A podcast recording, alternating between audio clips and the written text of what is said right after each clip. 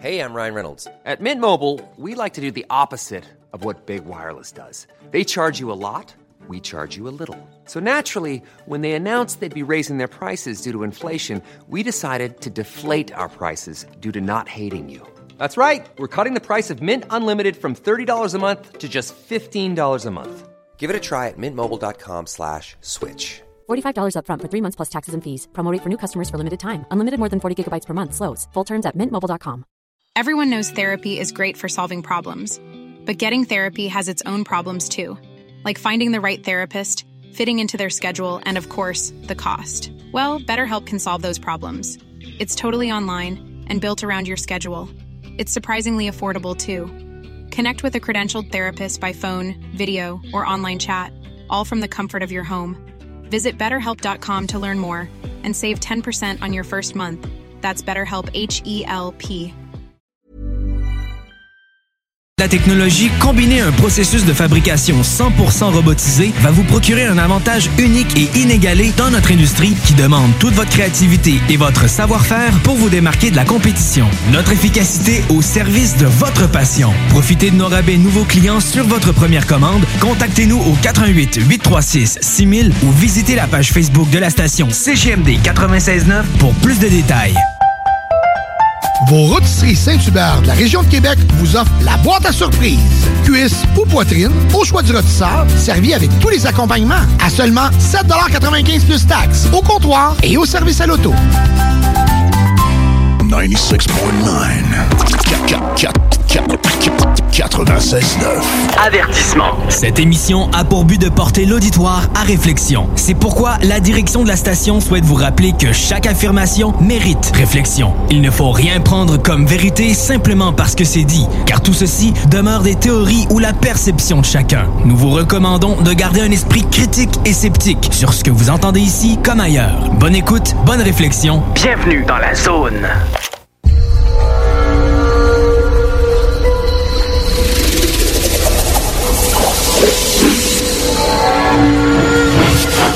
La zone insolite vous ouvre ses portes.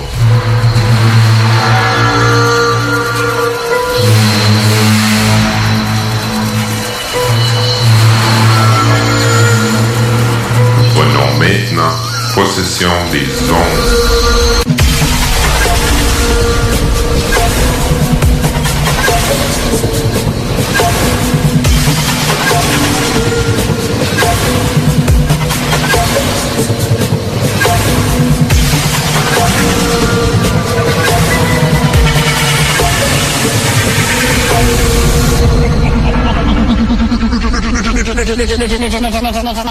Bon samedi tout le monde, auditrices et auditeurs fervents de Journée Insolite. Je suis Jenny Tousignan, co-animatrice de l'émission Enquête de terrain avec moi et Gilles Thomas. Bonjour Gilles, comment vas-tu? Bonjour Jenny, ben, je vais bien. Bonjour aux auditrices et auditeurs. Ça me fait vraiment plaisir de vous retrouver dans notre nouvelle émission. Je crois comprendre qu'aujourd'hui on a une émission assez chargée qu'il faudrait commencer immédiatement. Oui, oui, d'ailleurs, je confirme. Nous sommes actuellement en présence de Gilles Durand, du SCO, Sauvegarde et Conservation des études et archives ufologiques. Alors, euh, bonjour Gilles, comment vas-tu?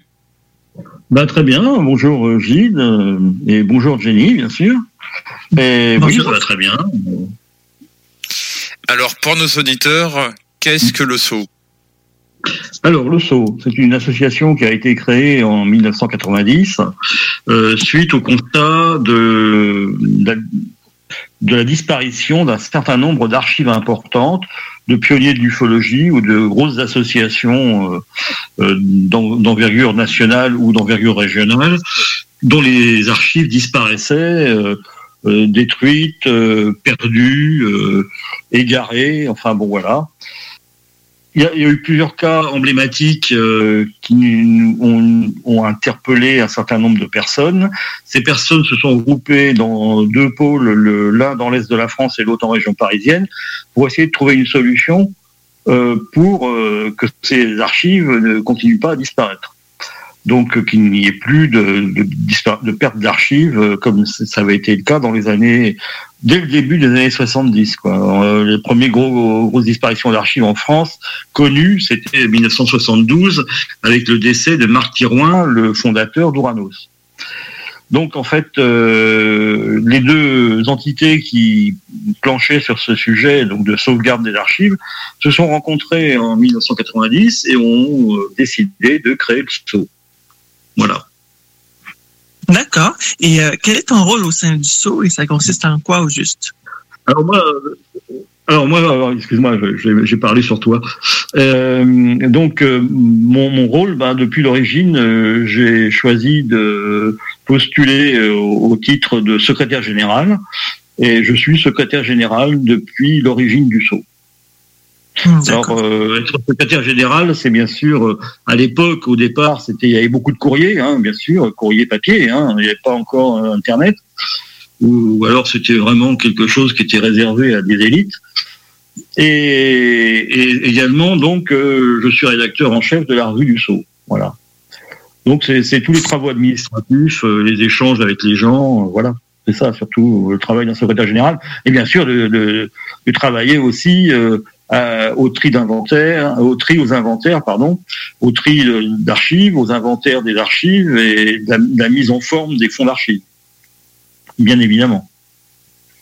Et donc j'ai quand même des rôles très très spécifiques, c'est-à-dire je tiens à jour un certain nombre de bases de données et euh, je suis euh, donc euh, plus particulièrement engagé dans la numérisation. D'accord. D'accord. Et par contre, je voudrais te demander en quoi consiste un tri d'inventaire au saut? Bah, Un tri d'inventaire, c'est il y a plusieurs étapes. Bien sûr, déjà la première étape, c'est de récupérer un fonds d'archives. Alors un fonds d'archives, il peut être dans des états très différents. Euh, par exemple, euh, il y en a qui nous sont cédés et ils sont parfaitement triés, ils sont déjà dans des chemises, des sous-chemises, des boîtes d'archives, et ça nous facilite le travail. Nous, on n'a plus qu'à faire l'inventaire.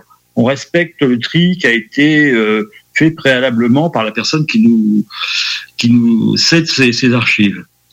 Mais ça peut être aussi des choses dans des états très dégradés. Là, par exemple, j'ai commencé à à m'intéresser à un fonds qu'on a sauvegardé il y a deux ans, euh, en 2018, et hum, fin 2018, et qui est le fonds de Franck Boîte. Euh, il est dans un état euh, catastrophique. Euh, là, j'avais commencé déjà un peu à, le mettre dans des cartons, parce, dans des boîtes d'archives, parce que c'était dans des sacs, hein, dans des boîtes complètement avachis euh, moisi. Voilà. Et là, j'ai pris un dossier, euh, c'était des coupures de presse des années 60 à 70, enfin 1960 à 1970. Et il y a, y, a, y a, trois ou quatre documents qu'on qu ont vu passer, euh, à mon avis, des petits rongeurs. Il y a des morceaux qui ont été mangés. Voilà, on peut trouver des archives dans, dans tous les États. Hein. Donc, euh, en fonction de l'État dans lequel on trouve les archives, alors, on peut trouver des archives en très bon état, mais sauf qu'elles sont complètement mélangées, elles n'ont pas été triées. On nous file des cartons en vrac. Voilà. Alors bon, ça, ça demande euh, des étapes préliminaires ou pas. Ça dépend. Hein. Si c'est bien rangé, pas d'étape préliminaire. Si c'est le foutoir, étape préliminaire, c'est-à-dire on commence par voir l'état physique des archives. Donc là, par exemple, le dossier dont je parlais tout à l'heure, je l'ai complètement numérisé. Parce que là, on est sûr qu'en numérisant, euh, on, fait une sauvegarde supplémentaire. Euh, autrement, bah, euh, si c'est du vrac, on va trier, on va commencer à essayer de, donner au fond un, semblant de, quelque chose qui, qui, qui est structuré. Voilà, c'est ça. Alors, ça on, essaie de structurer euh, selon des, des, un, type d'inventaire qui est euh, donc préétabli, c'est-à-dire il y a les livres, les, les revues, ensuite les courriers, euh, les enquêtes, etc. Donc bah, en fonction du vrac qu'on trouve, on va essayer de, de, mettre ça dans les catégories où ça doit se trouver. Et au fur et à mesure, ben, le, fond, on va commencer à avoir quelque chose qui est structuré. Ensuite, une fois que c'est trié, que c'est classé, que on a toute la structure du fond est, terminée, euh, là, on commence l'inventaire. C'est-à-dire que chaque euh, euh, disons, chaque partie va être entièrement inventoriée, document par document. Et ensuite, ben, ça, sera mis dans des, des cartons donc standardisés, euh, au plus près d'ailleurs des, cartons euh, utilisés par les archives nationales. Et euh, ce sera déposé aux archives nationales. Ou dans des archives départementales si ça concerne des ufologues ou des associations qui ont œuvré euh, dans une région ou une autre de la France et qui souhaiteraient plutôt que ce soit conservé dans la, région où ils ont été actifs. Mais il y a des, des, fonds dont, dont, les donateurs ne nous donnent aucune consigne, et là, c'est déposé à Paris, généralement. Voilà. D'accord. Est-ce que la recherche d'archives est une forme d'ufologie de terrain? Ah, c'est une bonne question. Euh, oui, enfin, dans, dans, le sens où... Euh, euh, alors, ça va pas être l'ufologie de terrain euh, d'enquête, euh, à proprement parler. Ça peut être une, une, une, une ufologie de recherche quand même de d'archives, parce qu'il y a des choses qu'on trouve euh, en, en, en, recherchant, parce que euh, on a perdu la trace des gens qui étaient actifs et on essaie de les retrouver.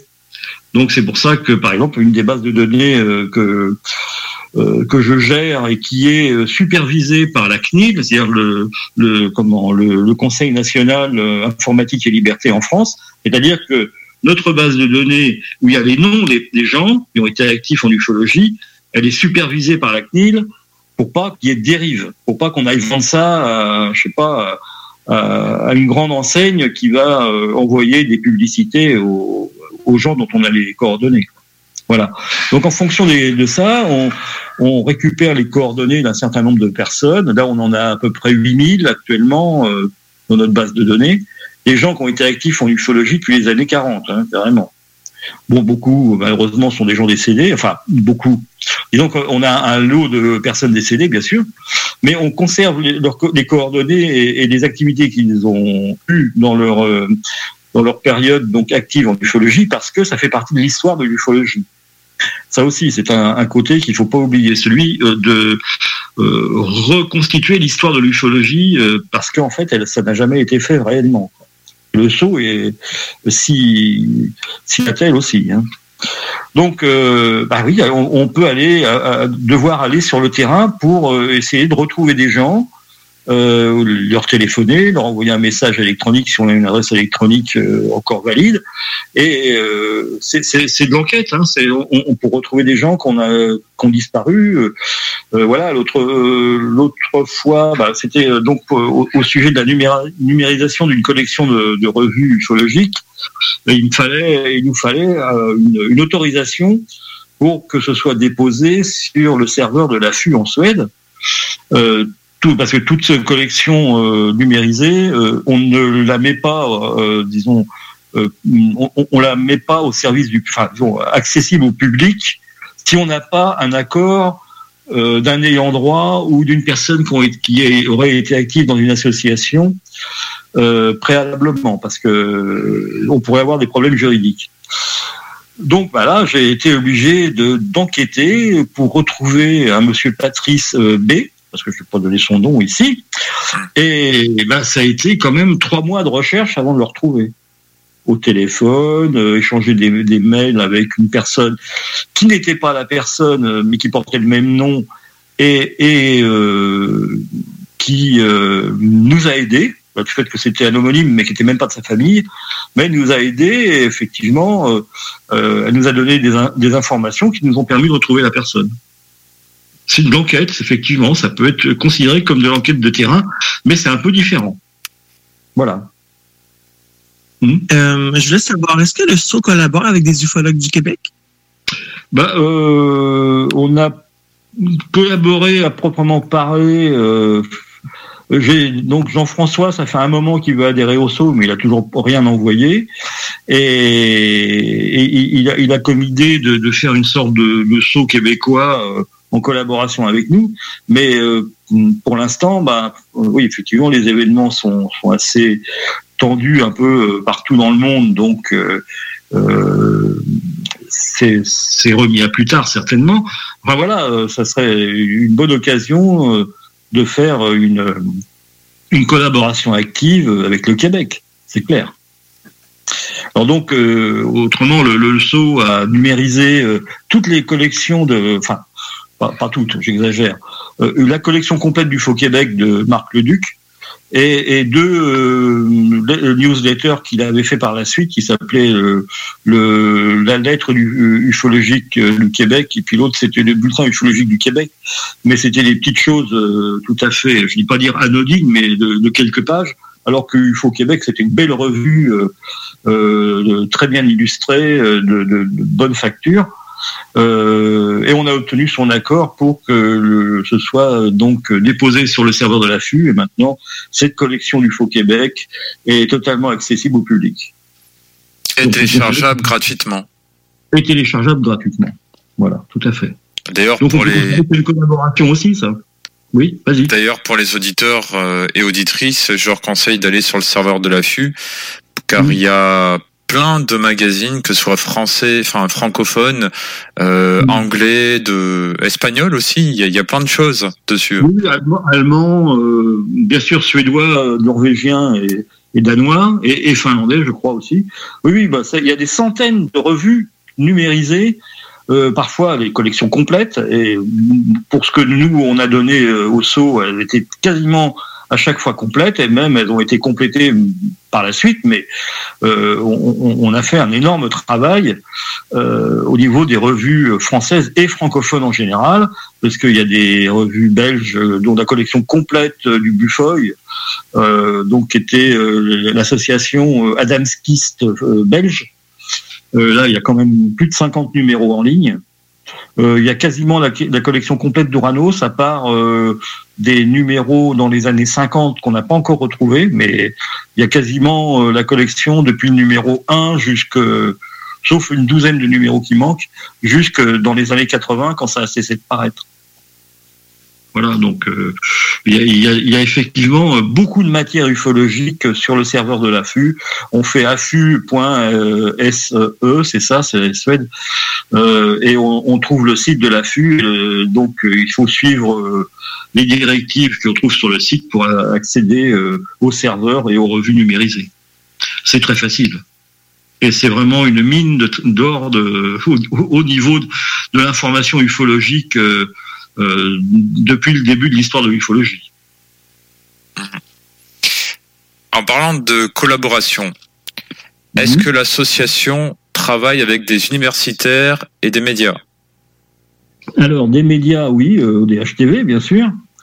Euh, donc, euh, on, on, a été, enfin, la plupart des membres, disons, du SO ont été, enfin, les, plus actifs en tout cas, ont été interviewés par Gilles Thomas. Mhm plus présent. Et autrement, bah, les universitaires, oui, bon, on a, on a même euh, en notre sein des universitaires, puisque euh, Jean-Pierre Rospard euh, est un universitaire, Pierre Lagrange est un universitaire. si on peut aller, on peut dire par là que Jacques Scorneau, notre président, est un universitaire aussi, hein, parce qu'il est docteur en chimie. Hein. Euh, sinon, on est contacté par des étudiants qui euh, euh, souhaitent euh, faire un mémoire sur l'ufologie, alors avec tel ou tel thème, ça dépend. Hein. On a eu Manuel Virotte hein, qui, qui, a, disons, beaucoup utilisé les archives que le Sceau avait déposées aux, archives nationales et également aux archives départementales, enfin aux archives régionales à Metz, donc euh, en Lorraine, et les archives régionales de PACA, donc euh, euh, Provence-Côte d'Azur à Marseille. Et, il, en a tiré deux livres qui ont été publiés par JMG, donc et, il fait, et ça, lui a mis vraiment le bon. Il était intéressé par, l'ufologie, mais bon, euh, il, écrit encore des articles ici et là. Euh, on en retrouve euh, récemment, il en a encore écrit, et il s'est beaucoup, beaucoup appuyé sur les, sauvegardes du saut. Et il n'y a pas que lui, hein, il y en a d'autres. hein. Il y a eu d'autres universitaires qui ont travaillé à partir de nos archives. Tout à fait. Il y en a encore actuellement qui nous contactent là. Irène Soronos, par exemple, euh, euh, qui est une universitaire donc euh, qui, a, été donc à Cambridge et puis University et puis qui est actuellement, je crois, alors je sais plus où elle est, en université en France. Ah, toujours est-il que s'intéresse à la sociologie de l'ufologie et, et le saut, bah, de par ses sauvegardes, euh, puisqu'il ne, il défend aucune, ça c'est très, important à dire, il ne défend aucune hypothèse particulière dans le cadre ufologique.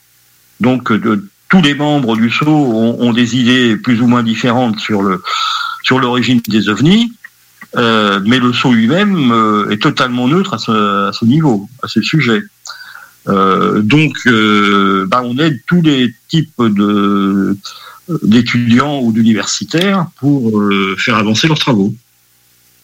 Ça peut être de la sociologie, ça peut être comme Manuel Viros, c'était pas vraiment de la sociologie, c'était un peu l'histoire de l'ufologie, euh, un petit peu axé sur euh, le, l'hypothèse militaire dans la deuxième partie de son livre. voilà, donc on est ouvert à tout le monde et tout le monde peut venir ou peut se déplacer dans les centres d'archives, euh, donc euh, archives nationales et régionales et départementales, pour consulter et, se permettre de faire un, travail intéressant qui, qui va faire date ensuite, comme celui de Manuel Virot. Voilà. D'accord. Euh, nous, on a été mis au courant, dans le fond, que notre émission est écoutée un peu partout autour du monde. Euh, si nos auditeurs, euh, peu importe quel pays ils viennent, ont des archives intéressantes à offrir, est-ce qu'ils peuvent le faire avec le SO? Et si oui, comment ils peuvent faire? Oui.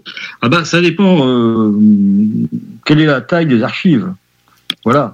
Hein, parce que si, si tu as juste un petit dossier, tu l'envoies par la poste. Ah non, je vais, je vais dire, c'est un peu une blague que je dis là. Mais bon, ça dépend où se trouvent les gens. Hein.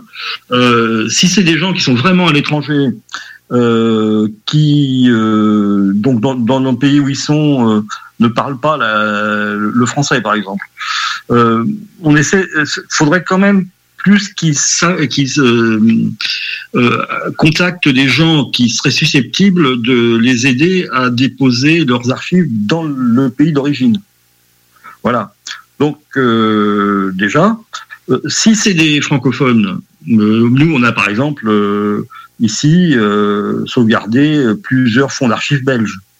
Un franc de boîte, Marc Calais, le, la Sobeps, voilà. Maurice 200, euh, donc quatre gros gros fonds d'archives. Voilà, on on, on, a quelques archives suisses, mais bon, c'est vraiment limité on, est prêt à, effectivement à accueillir des archives euh, s'il n'y a pas d'autres solutions. Il euh, faut contacter le SO, hein, donc euh, voilà, c'est soarchiveovni.yahoo.fr ou, ou par l'intermédiaire de notre site ou de la page Facebook. Mais bon, c'est toujours préférable que si ce sont des archives en langue étrangère ou dans des pays assez éloignés, faudrait que les gens essayent de se renseigner pour savoir si, par exemple, ils peuvent déposer ça aux archives euh, nationales de leur pays, euh, s'ils peuvent, euh, s'il n'y aurait pas un, une, entité, une association qui serait à peu près équivalente au SO, qui pourrait les aider, déjà préalablement à, tout, à, à nous contacter pour verser des archives au SO. Euh, on a vu les problèmes que ça posait. Hein. On a récupéré, parce qu'on on, on a des, liens avec le GEPAN, on a des liens donc avec euh, d'autres organismes. Et, le GEPAN a donné au SO euh, 1300 revues à, sauvegarder et à numériser. Donc on a numérisé tout, mais c'était très compliqué, c'était dans toutes les langues, alors sauf les langues, le français, sauf des, sauf des, ce n'était pas des revues du tout, aucune revue en langue française, mais des revues belges en flamand, des revues suisses en allemand, etc. Mais, mais des revues en polonais, des revues en roumain, des revues en yougoslave, des, des revues en russe, des revues en japonais. bah, euh, oui, quand t'as pas, euh, t'es pas habitué à certaines langues, c'est compliqué de, de faire un inventaire. Parce que tu sais pas où est le titre, tu sais pas euh, la date, tu sais pas euh, plein de choses parce que tu n'arrives pas à lire. Voilà. On n'a pas euh, ici un, centre de traduction. Hein. Ça, on est désolé. Mais bon, on, a, bien vu que, que rien qu'avec ces mille et quelques revues, il y en a certaines qui ont posé vraiment de gros problèmes parce qu'elles étaient même pas en, en alphabet latin, elles étaient en cyrillique ou elles étaient en, en idéogramme japonais.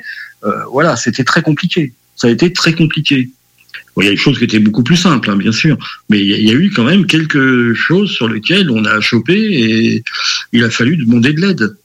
Donc, euh, récupérer des archives dans une langue qu'on ne pratique pas, euh, on le voit avec un autre exemple, quand on a travaillé avec les, les Suédois pour de l'affût, justement, pour sauvegarder les archives de SOS OVNI, euh, c'est un truc assez exceptionnel parce que c'est la seule fois qu'on achetait quelque chose.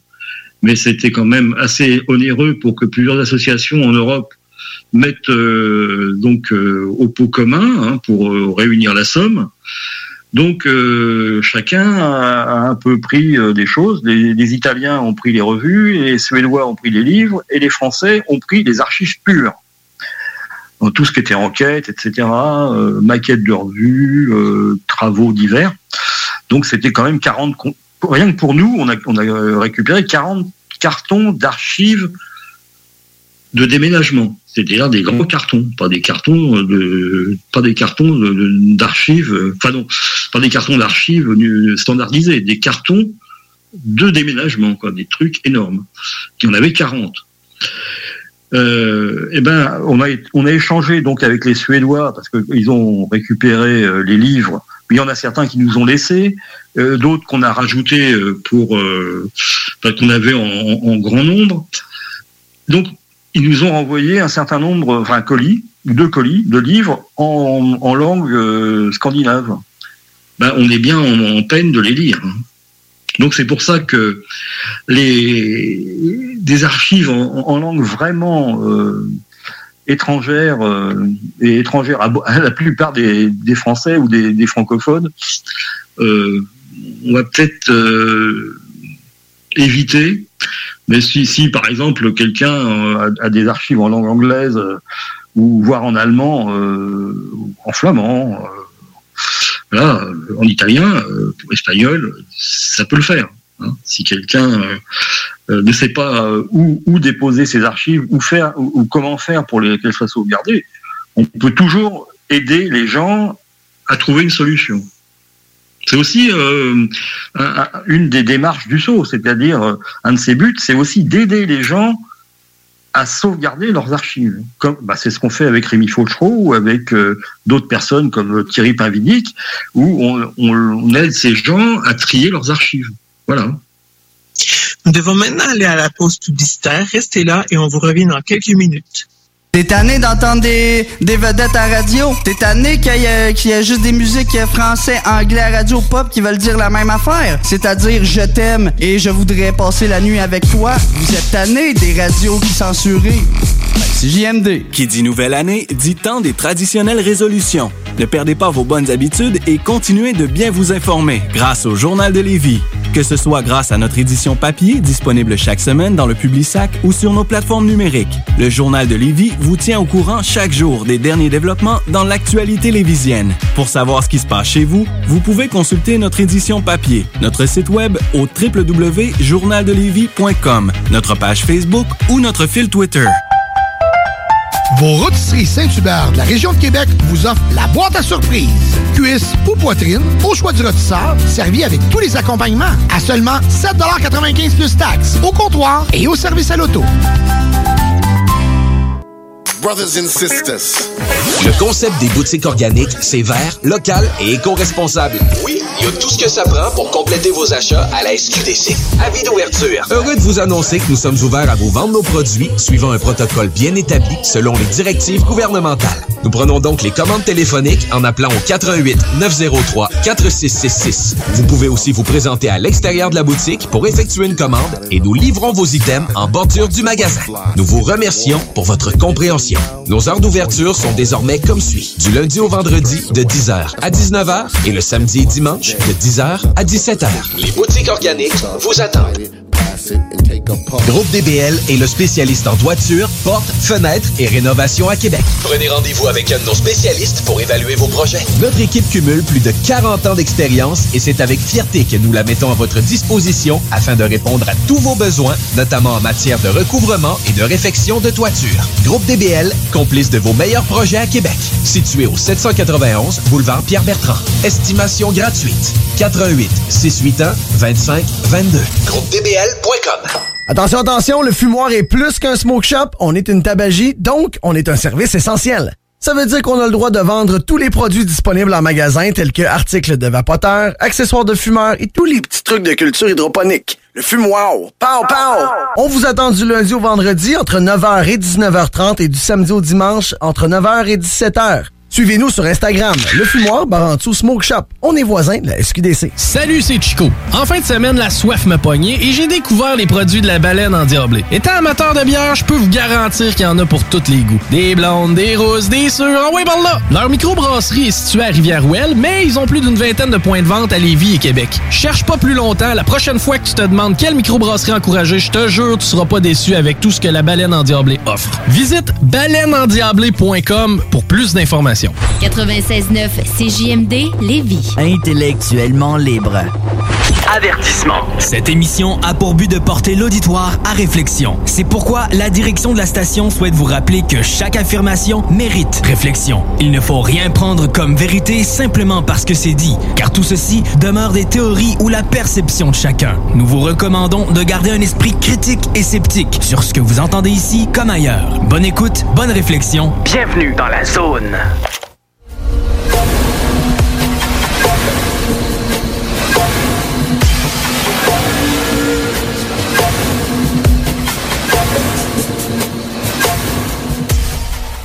Nous voici de retour en onde avec Gilles Durand, toujours euh, avec nous.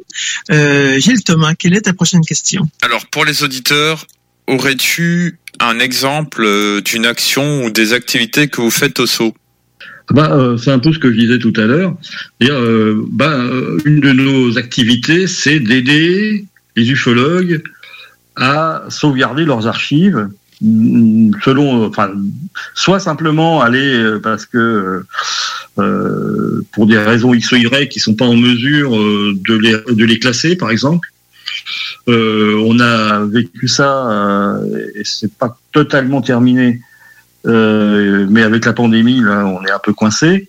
Euh, ce sont les archives de Thierry Pavidic. Il faut savoir que Thierry Pavidic, quelqu'un de très actif euh, jusque dans les années 2000 et bon, qui a eu de, gros soucis de santé. Et euh, avant qu'il ait vraiment ces gros soucis de santé, il avait fait construire, enfin aménager plutôt, euh, un petit appentis euh, qui se trouve proche, à côté, de- collé, accolé à sa maison. Euh, et donc il habite au fin fond de la de la Saône-et-Loire, hein, c'est en Bourgogne, dans le sud de la Bourgogne, mais vraiment euh, à, à l'écart d'une ville qui s'appelle Dompierre-les-Ormes, dans un tout petit hameau, quoi. Vraiment, il y a quelques maisons. Alors donc il a une belle fermette là-bas. Et il avait donc toute sa bibliothèque et toutes ses archives au cœur de sa maison, et il a fait construire dans cet appentis euh, une nouvelle bibliothèque et un nouveau bureau, bien plus vaste, c'est sûr. Mais comme il avait eu ces gros soucis de santé, il n'était pas capable de s'occuper du transfert de sa bibliothèque et de ses archives. Donc euh, Jacques Scorneau, président du Sceau, François Haïs, un de nos membres grenoblois, et moi-même, et Thierry Rocher la première fois, nous sommes descendus euh, chez Thierry Pavédic et nous, on s'est occupé de tout ça. Et ça a été euh, plusieurs séances parce qu'en fait, en une seule fois, on n'a pas réussi à tout classer. Euh, ça a été donc, euh, ça a commencé en 2014 la première fois, si je ne m'abuse, et à, deux séances par an euh, jusqu'en 2019. Mais il reste encore un petit peu de boulot à faire. bah, quand on pourra- y retourner, on ira. Pour l'instant, c'est pas pas dans les tuyaux. Voilà, c'est une, action par rapport à nos membres. Euh, chez, Rémi Fauchereau, bah, c'est un peu ça aussi. Euh, Rémi euh, a énormément d'archives. Il est un peu débordé par ça et, l'ampleur de la tâche lui faisait un peu peur. Donc, ben, au départ, je suis descendu tout seul chez lui pour commencer à, classer, ranger, trier une partie de ses archives, parce qu'il a énormément, une grosse, grosse, grosse bibliothèque. Donc j'ai commencé à faire ça, j'ai commencé à directement cataloguer les livres. On a fait ça chez Thierry Pinvidic aussi. hein. Chez Thierry Pinvidic, c'est 1500 livres à peu près. hein. Et chez Rémi, euh, je sais plus exactement, mais c'est plusieurs centaines aussi, bien sûr. Et bah, ça, dure euh, depuis 2012. hein. Depuis 2012, la première fois. Enfin, j'ai- été chez Rémi pour la première fois en 2004, mais on a commencé à s'occuper de ces, archi- ces archives en 2012. Et on a beaucoup avancé. Et puis après, donc, sont arrivés Thierry Rocher, et puis Gilles Thomas, et puis voilà. Et ben, on a libéré, nettoyé, tri, enfin, euh, oui, nettoyer, vider une pièce entière de la maison qui était totalement, qui était devenue une sorte de euh, de grange. Enfin, de- non, j'exagère. C'était devenu une sorte de débarras. Voilà. Euh, on a débarrassé le débarras. C'était une pièce énorme. Hein. C'est une pièce qui doit faire euh, une quinzaine de mètres carrés. C'était un Euh, cimetière de rats. C'était un cimetière de rats. Enfin bon, il y avait des. Et la pièce n'avait pas été ouverte depuis 30 ans. Faut voir un peu ce que ça pouvait donner. Hein.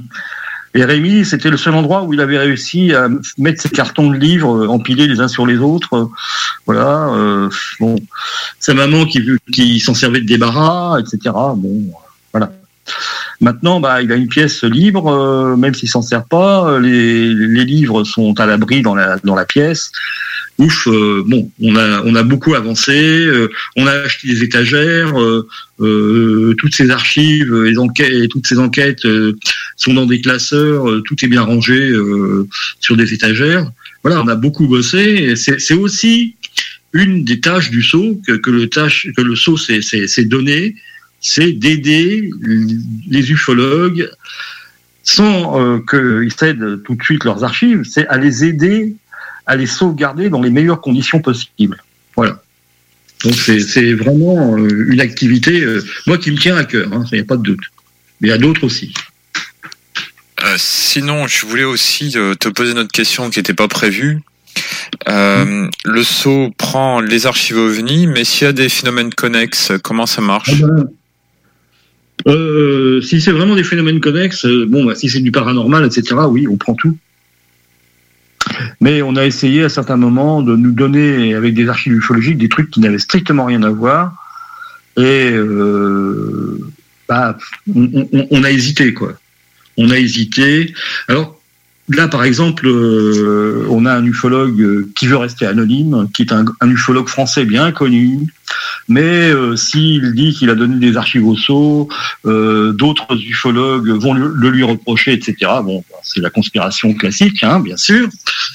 Euh, donc euh, cette personne a donné euh, beaucoup de livres au sceau. hein. Il y a quatre cartons de livres ufologiques et, et connexes, mais il y a aussi six cartons de livres de science-fiction.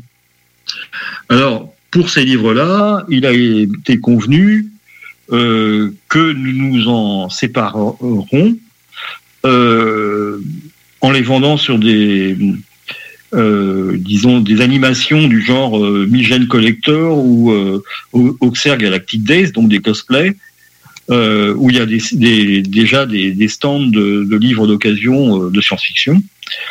Euh, et donc euh, les rentrées euh, d'argent issues de ces ventes ben, iront dans le, au- sur le compte du SO pour nous permettre d'acheter du matériel de numérisation, du matériel informatique, de nouvelles étagères, etc., etc., ou pour euh, faire un déplacement qui pourrait être onéreux, etc. Voilà. Euh, mais généralement, quand c'est du connexe, du paranormal, ça fait partie. euh, ben, nos, bibliothèques, d'ailleurs, s'appellent euh, ufologie et parasciences. Donc c'est clair. tout ce qui concerne les bouquins purs, hein, bibliothèque, je parle bien, hein, pas, spécialement archives, mais donc le, nom de nos bibliothèques, celles qui sont déposées, que ce soit à Grenoble, que ce soit à, Metz ou donc euh, bah c'est Metz, hein, c'est surtout ces, ces deux ces deux là. Hein. La troisième, si la troisième est à Yverdon en Suisse, elle s'appelle euh, donc elles sont tit- sous-titrées euh, ufologie et, parasciences. Donc on, prend tout ce qui est parasciences. Quoi. Donc euh, les fantômes, euh, les choses comme ça, bah euh, oui, bien sûr. Généralement les ufologues ne s'intéressent pas qu'à l'ufologie, ils s'intéressent aussi au paranormal. Tu as mentionné donc euh, le SO prenait les, les enquêtes, les dossiers euh, euh, d'enquête Bah, aussi, c'est- les livres. je dirais que c'est le cœur principal de, de notre sauvegarde. Les livres et les revues, bien sûr, on les prend, mais généralement, bon, les revues ufologiques, il y a beaucoup de revues qui étaient des fanzines, qui n'ont jamais été déposées au dépôt légal. Mais tous les livres en- français, en, en langue française, en, en français, enfin, édités en France en tout cas, sont au dépôt légal. Euh, Les seules choses qui ne sont pas au dépôt légal, ce sont les livres anglo-saxons et d'autres langues, d'autres pays. Mais euh, donc, ce sont ce qu'on appelle des produits finis. Donc, euh, revues et livres sont des produits finis. Donc, c'est très intéressant de les avoir, bien sûr. On sait comme ça, euh, par- parce qu'en fait, euh, si, quand on, on trie un fonds d'archives, on ne le disperse pas, on le laisse tel qu'il est.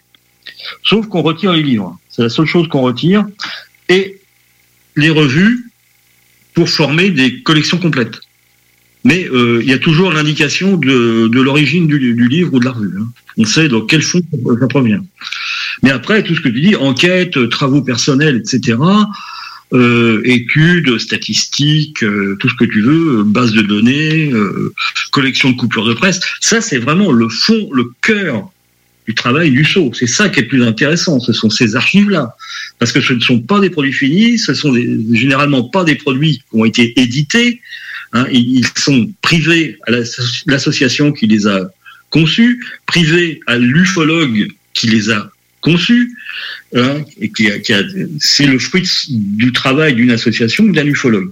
C'est ça qui est le plus intéressant. Après, les revues, on peut les trouver en nombre, généralement. Sauf qu'il y a des revues très rares, mais euh, si on a une, revue- une collection de LDLN dans un fond, bah, c'est pas rare. Voilà. Mais euh, s'il y, a- il y, a y a des numéros qui peuvent, qui puissent euh, compléter une collection déjà euh, ici ou là, bah, on va le faire, oui, bien sûr. Mais ce qui nous intéresse le plus, c'est ce qu'on appelle les archives pures. Les revues et les bouquins, c'est un petit peu, euh, euh, disons, euh, différent. Même si, on, bien sûr, on ne refuse jamais de les prendre. C'est clair. Mais la question que je, c'est, c'est très bien hein, tout ce que tu as dit à l'instant. Je pense que ça doit intéresser les, les auditeurs. Euh, mais je voulais parler de quelque chose euh, qui t'intéresse et qui t'intéresse aussi- et qui m'intéresse aussi. Pardon. Euh, Est-ce que le SO prend aussi des choses par rapport à l'ufologie populaire? Ah, l'ufopop. L'ufopop, voilà. Voilà. Bah, bien sûr, tous les objets de. Alors voilà, ça, ça aussi, c'est un, un travail parce qu'on en trouve dans beaucoup de fonds. Hein. Faut pas croire, les ufologues, c'est des gens peut-être sérieux, mais euh, être sérieux sans se prendre au sérieux, ça c'est sûr. Enfin, c'est notre devise. Hein. C'est pas que la nôtre, mais c'est la devise d'un certain nombre d'ufologues. Et ben, de, pas de tous. Il y en a qui se prennent vraiment au sérieux et qui se, comme disent les Belges, qui se prennent pas pour la queue de la poire. voilà. Et, hum, et en fait, oui, euh, tous les objets euh, dérivés, on va dire, de l'ufologie, oui, on les prend, hein, tous, tous euh, des BD, euh, des, des petits personnages, des, des maquettes de soucoupes, euh, euh, je sais pas, des publicités où apparaît une soucoupe, où on a utilisé le thème, etc. Tout ce qui est autour du thème ovni, oui, bien sûr, on va le prendre. Ouais, au, contraire, ça fait partie de l'imagerie populaire autour du phénomène ovni. Là, en ce moment, actuellement, là, euh, tout de suite sur, sur Canal+, il y a le premier épisode de la série OVNI. Voilà, qui est une série sur le GEPAN, mais une série, je veux dire, euh, humoristique. Alors je sais pas comment ça va être pris par les gens qui vont le, regarder, hein. S'ils vont croire que les comment euh, que les gens du GEPAN sont des, illuminés, voilà, je sais pas. Hein. Moi, je suis assez sceptique sur cette série, mais voilà, ça, ça fait partie de l'ufologie populaire. Euh, J'ai vu un extrait qui m'a fait sourire. Euh, parce que on, on l'a souvent en enquête. D'ailleurs, on en parlera tout à l'heure. Euh, le, le personnage principal dit à un autre personnage tout ne s'explique pas avec les extraterrestres. oui, bien sûr. oui, mais tu vois, là aussi, les, les, comment, les, les, le, scénariste, et, enfin, la scénariste et, le réalisateur euh, ont pris parti euh, de l'hypothèse extraterrestre tout de suite. Tu vois? Voilà. Euh, alors qu'en fait, le GEMA, on n'est jamais parti sur l'hypothèse extraterrestre. Hein. Tu vois? C'est ça qui est. En fait, ça se passe au GEPAN, le GEPAN de l'origine, hein, celui qui a été créé en 77, en fait. Mais en fait, c'est une, je dirais, euh, c'est la une vision de l'ufologue de base des années 70, croyant en l'hypothèse extraterrestre. Tu vois C'est une caricature de, l'ufologue de base, quoi. Voilà. Celui qui défend la chaussure. C'est tout. Alors que quand même, le, le, dès l'origine, c'était quand même essayer de trouver des explications logiques à ce que voyaient les gens. Quand c'était possible, bien sûr. Bah, s'il y a eu quatre niveaux de, euh, de, de, de, critères, c'est-à-dire pan A, pan B, pan C, pan D, euh, c'est bien que ils avaient bien l'idée que quelque part on pouvait avoir des cas difficiles à identifier de prime abord. Mais là, la, série me paraît plutôt une série humoristique euh, qui va euh, euh, être très positive pour l'ufologie en général. Moi, je suis assez sceptique sur euh, les retombées de cette série. Et, et, j'ai quelques craintes, carrément, faut bien le dire. Ça pourrait être tourné une fois de plus l'ufologie en dérision, et surtout ce qu'il y a, oui. Et ça, euh, c'est qu'il y a des, gens qui ont déjà mis le doigt sur le fait que, parce qu'ils savaient pas que le GEPAN existait, ils croyaient que c'était une euh, totalement inventé pour la série, hein. Et puis ils sont aperçus que ça existait et que c'était payé par nos impôts. Ils disent, mais vous n'avez pas honte de... Voilà, il y a des, gens qui ont déjà euh, réagi en disant, mais euh, vous n'avez pas honte de, de, vous intéresser aux ovnis euh, sur nos impôts C'est complètement absurde et aberrant, etc., de dépenser de l'argent pour des conneries. Ça pourrait être vraiment négatif, mais je me trompe peut-être, hein, attention, hein, on verra. Comment se fait-il que euh, que les séries ou même les films euh, traitant d'ufologie en France sont à caractère humoristique? Oui, c'est vrai, hein. on n'en sort pas. Hein, que ce soit euh, euh, comment ne jouez pas avec les martiens dans les années 60 avec Jean Rochefort, c'était totalement humoristique. Hein. Euh, que ce soit le gendarme et les extraterrestres. Puis là, cette série. Et puis il y avait eu aussi SOS Fréquence 17, qui était une série sur la gendarmerie française, et dans lequel il y a, un épisode qui s'appelle La secoupe volante. Mais là, on tourne pas les, choses en dérision quand même. Hein. Et puis après, il y a eu d'autres séries où il apparaît des extraterrestres, mais pas de soucoupe. Euh, C'est euh, euh, entre autres euh, Noirs sont les galaxies qui était vraiment une, série euh, très très pessimiste, euh, très pessimiste. Euh, puis il y a eu d'autres séries, des visiteurs entre autres aussi, où, les, les, extraterrestres se réincarnaient dans des morts. C'était pas des zombies, hein, c'était voilà, ils prenaient des gens fraîchement morts et ils se réincarnaient dedans. Voilà, parce qu'eux, ils n'avaient pas de d'enveloppe euh, charnelle. Ils étaient juste euh, des, êtres euh, éthérés, comme on dit. Voilà, mais c'est vrai que bon, en France, les, les, principaux films sur les ovnis, sur les soucoupes volantes, sont en fait deux films humoristiques. et puis là, sa série, cette série est humoristique aussi. Ouais, c'est c'est étrange qu'on prenne ça par-dessus la jambe, si j'ose dire. Jenny, aurais-tu des questions là-dessus? Bah, J'ai une question qui me vient en tête, c'est un peu particulier. Oui. Euh, tout le monde connaît, je crois, là, je vais, ça va vous sembler hors sujet, mais tout le monde connaît un peu Scooby-Doo, hein, avec euh, des trucs un peu, ça a toujours l'air paranormal, monstrueux. Et au bout du compte, c'est toujours expliqué par quelque chose d'humain. Est-ce que tu crois que des séries sur les ovnis ou sur le paranormal pourraient fonctionner avec des histoires de méprise? Ah, euh, pourquoi pas? C'est vrai Scooby-Doo, c'est vrai, c'est des histoires de méprise. hein. Il y a même eu un, épisode sur les soucoupes volantes, hein, si je ne m'abuse. hein. C'est- marrant, ça. Serait, intéressant, effectivement. euh.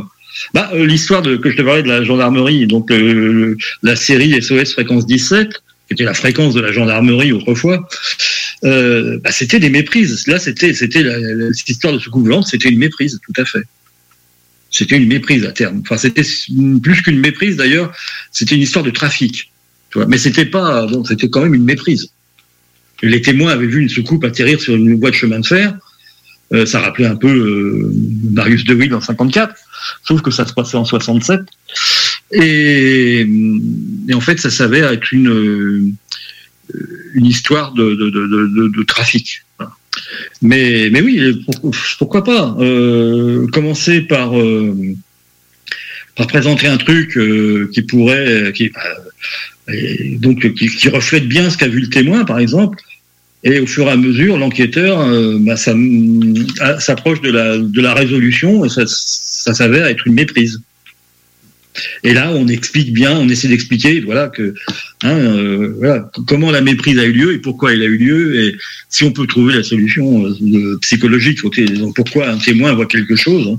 C'est ce que je dis dans une des, dans le dernier, il faut, enfin, ou l'avant dernier, il faut, il faut.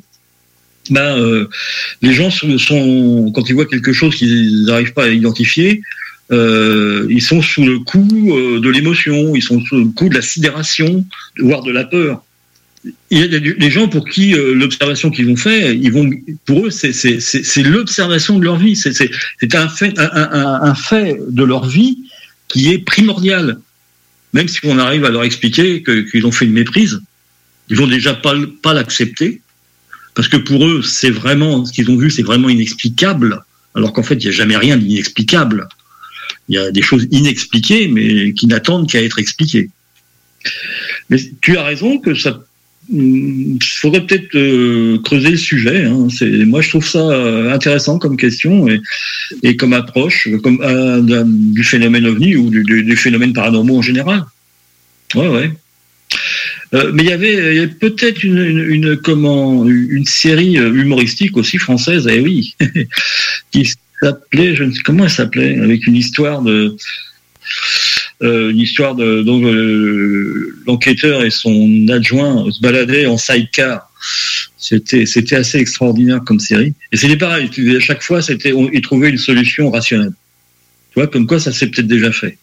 J'ai le titre de, de la série. Ça s'appelait La Brigade des Maléfices. Euh, J'ai une autre question par rapport à la série donc euh, OVNI sur Canal. Euh, Alors, d'après toi, va-t-il y avoir une vague d'observation ou de canulars? Euh, ouais, ouais, ouais, ouais, ouais. T'as, t'as raison. Pourquoi pas Pourquoi que ça donnerait pas des idées aux gens euh, à faire des canulars? Ou est-ce que ça troublerait pas l'esprit des gens euh, et les faire voir des choses euh, alors qu'en fait, bah voilà, euh, ils ont encore, euh, se sont encore trompés avec un hélicoptère ou un avion de ligne ou hum, un météorite, enfin un météore ou un ou Vénus ou voir la Lune, pourquoi pas puisque la Lune est souvent sujet de méprise par les témoins. Consultez le document Saros du CNEGU. Le Saros est en ligne, de toute façon, sur le site du, sur le site du CNEGU, hein, pour ceux qui veulent le consulter. Tout ça, ça va faire encore un brouillage euh, humain. Ah, bah oui, oui, bien sûr, mais oui, mais c'est sûr. De toute façon, euh, euh, regarde, comme je dis toujours, moi je suis de la génération des envahisseurs. La série des envahisseurs, enfin, les Invaders en anglais. Euh, parce que la, la, généra- enfin, la, série des envahisseurs, euh, donc, qui a été diffusée à partir de 1968, euh, non 69 en France, a fait, a généré plein de vocations de jeunes gens à l'époque, et, et c'est à ce moment-là que j'ai commencé à être actif en ufologie, hein, en 69. Donc j'avais 14 piges à l'époque. Et 14 ans, hein, parce que pour les Québécois, 14 piges, je sais pas si ça dit quelque chose. Euh, donc j'avais 14 ans. Et, et voilà, mais c'est quand même en discutant avec les copains de la série des envahisseurs qu'on est, on est arrivé au collège à, à créer un, un groupe euh, de personnes intéressées par l'ufologie. Et c'est là qu'on m'a passé le premier bouquin que j'ai lu, c'est le bouquin de Guitarade, Ce coup volant, et civilisation d'outre-espace, qui venait juste de sortir. Voilà, donc euh, effectivement, peut-être que la série OVNI va, va aussi euh, créer des vocations, qui sait. Pas que des vocations de témoins, mais des vocations d'ufologues. Pourquoi pas? C'est comme Jenny et moi, on fait partie de la génération X-Files. Bah oui, bien sûr, bien sûr. Tout à fait. Bah oui, je- bah, moi, de toute façon, j'étais sûr qu'avec une série comme X-Files, ça, ça allait créer des vocations. Et comme c'est arrivé à point nommé avec le début de- d'Internet, quasiment, bah voilà, euh, il y a eu les premiers, blogs, les premiers pages, perso à l'époque, des trucs comme ça, quoi. À partir de la fin des années 90. Euh, par exemple, le premier Delta Web, euh, le premier site euh, ufologique date des de 97 en, ou 99 en France, dans ces eaux-là, entre 97 et 99. Et Jean-Philippe Dain. Tu vois, comme quoi, premier site, hein, Delta Web, ça s'appelait. Et oui, oui, mais c'est ça, c'était aussi euh, génération euh, X-Files, hein, c'est sûr.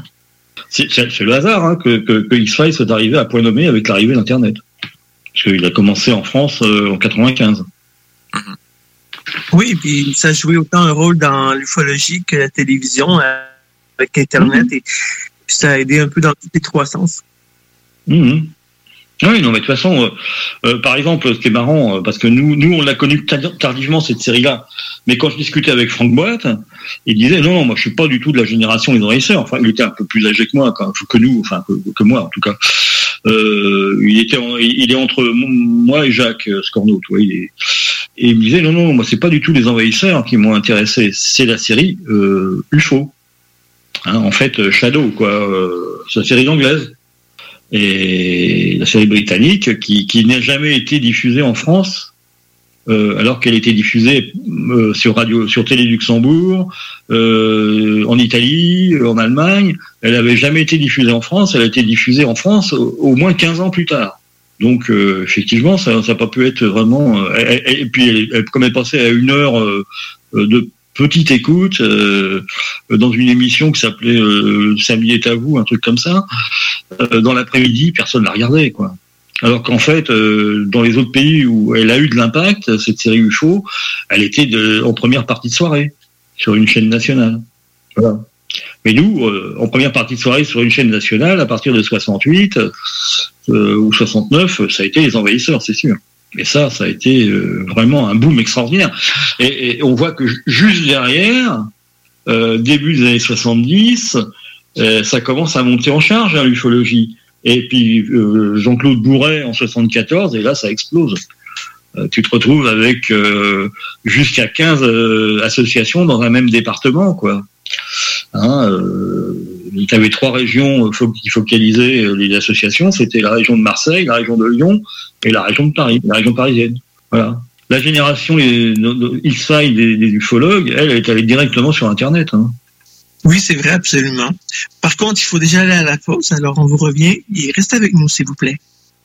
969fm.ca. Les commerçants québécois doivent absolument prendre le virage technologique et s'équiper d'un système de vente en ligne à la fine pointe. Prog Expert, des gens de chez nous se spécialisant dans le commerce transactionnel depuis plus de 10 ans et contribuent à la relance économique avec Oslo, un nouveau concept 3 en 1 à un prix défiant toute compétition. Pour en savoir plus, oslo-post.com, OCELOT-POS.com ou 418 476 7886. C'est aussi simple que ça.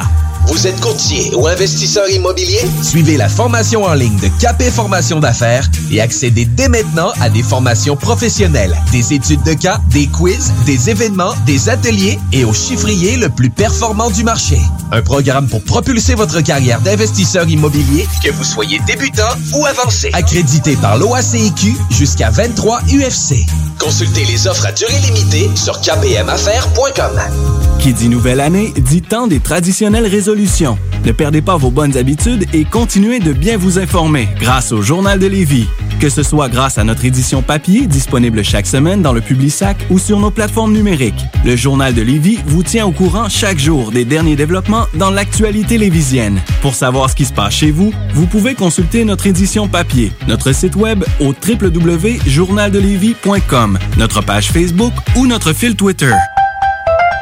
Vos rôtisseries Saint-Hubert de la région de Québec vous offrent la boîte à surprise. Cuisse ou poitrine, au choix du rôtisseur, servi avec tous les accompagnements à seulement 7,95 plus taxes, au comptoir et au service à l'auto. Hey Marcus, on fait un jeu, OK? Hey, wow, du gros fun! On joue à Dis-moi quelque chose qu'il n'y a pas au dépanneur Lisette. Vas-y. Ben déjà, en partant, je te dirais que ça serait plus facile de dire qu'est-ce qu'il y a au dépanneur Lisette, comme des produits congelés, des bières de microbrasserie, des charcuteries, plein de produits locaux et même des certificats cadeaux que tu peux mettre le montant que tu veux. Ouais, c'est vrai qu'il y a pas mal d'affaires au dépanneur Lisette. 354 Avenue des Ruisseaux, à Pintendre. Allez le voir par vous-même. Groupe DBL est le spécialiste en toiture, portes, fenêtres et rénovation à Québec. Prenez rendez-vous avec un de nos spécialistes pour évaluer vos projets. Notre équipe cumule plus de 40 ans d'expérience et c'est avec fierté que nous la mettons à votre disposition afin de répondre à tous vos besoins, notamment en matière de recouvrement et de réfection de toiture. Groupe DBL, complice de vos meilleurs projets à Québec. Situé au 791 boulevard Pierre-Bertrand. Estimation gratuite. 88 681 25 22. GroupeDBL.com. Barbies Resto Bar Grill. Tous les jours, Barbies vous prépare ses délicieux repas emportés. Même bon goût, même Barbies à emporter. Présentement, obtenez deux repas emportés pour seulement 30 Commandez dès maintenant au Barbies près de chez vous. 96.9, The Alternative Radio Station. Avertissement. Cette émission a pour but de porter l'auditoire à réflexion. C'est pourquoi la direction de la station souhaite vous rappeler que chaque affirmation mérite réflexion. Il ne faut rien prendre comme vérité simplement parce que c'est dit, car tout ceci demeure des théories ou la perception de chacun. Nous vous recommandons de garder un esprit critique et sceptique sur ce que vous entendez ici comme ailleurs. Bonne écoute, bonne réflexion. Bienvenue dans la zone.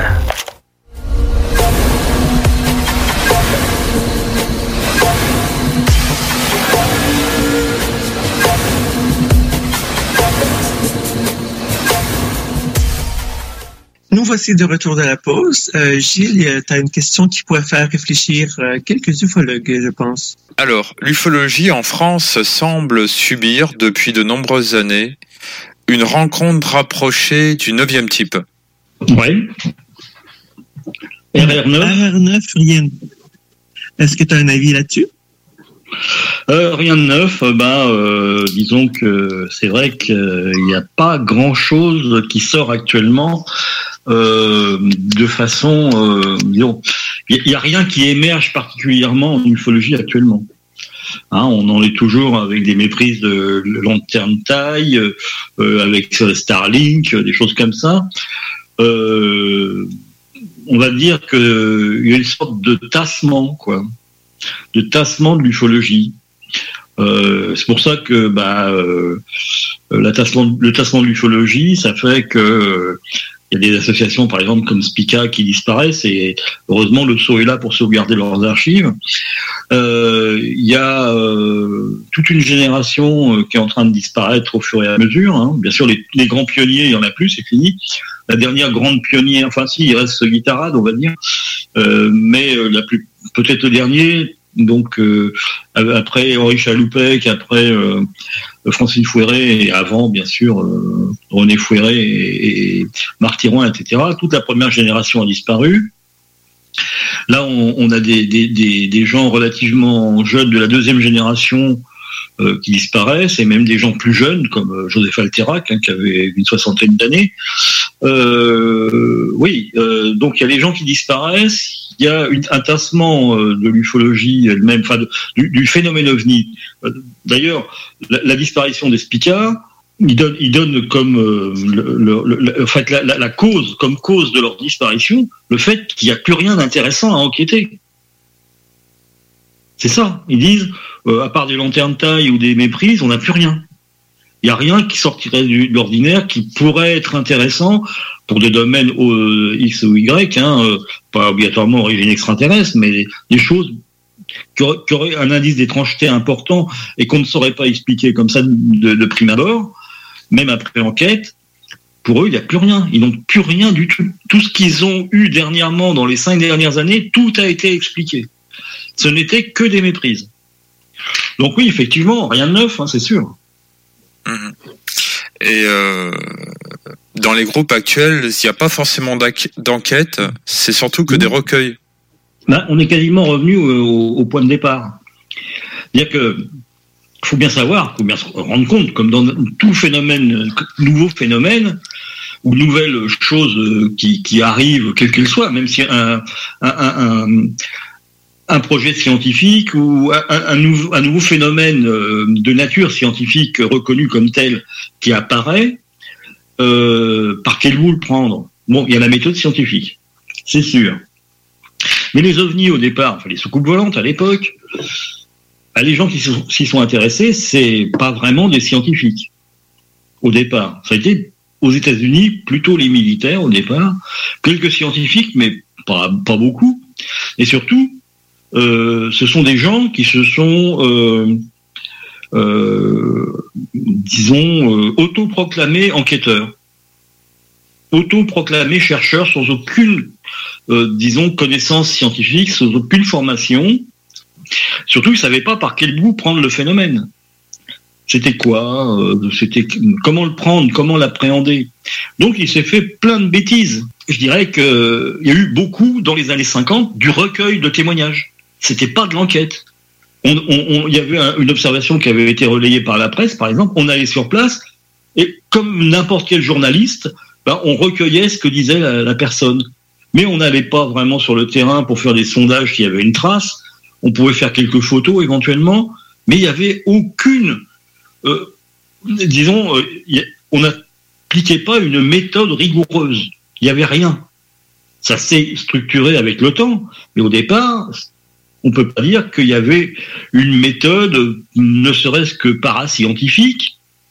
Ça s'est apparu, euh, euh, je dirais, euh, allez, dans la deuxième partie des années 50. Même en 54, euh, les enquêtes, à part de Wild, il n'y a pas grand-chose. hein. C'est plutôt du, recueil journalistique. hein. C'est tout. Il n'y a pas grand-chose comme enquête. Hein. À part peut-être Madame Leboeuf à Valence, et encore. La vraie enquête sur Leboeuf, c'est Michel Figuet qui l'a fait dans les années 70. 20 ans après.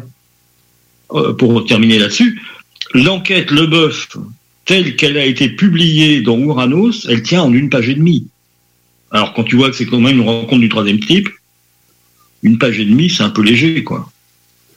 Et vraiment, l'enquête sur le cas Leboeuf à Valence, c'est Michel Figuet qui l'a fait dans les années 70, où il a été rencontré la témoin, il, est retourné sur les lieux, il a, il l'a, euh, je dirais, il, l'a revoyé régulièrement, il l'a rencontré, il l'a rencontré plusieurs fois.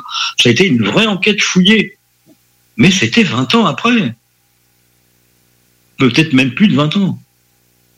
Donc Madame Leboeuf est décédée depuis, mais voilà.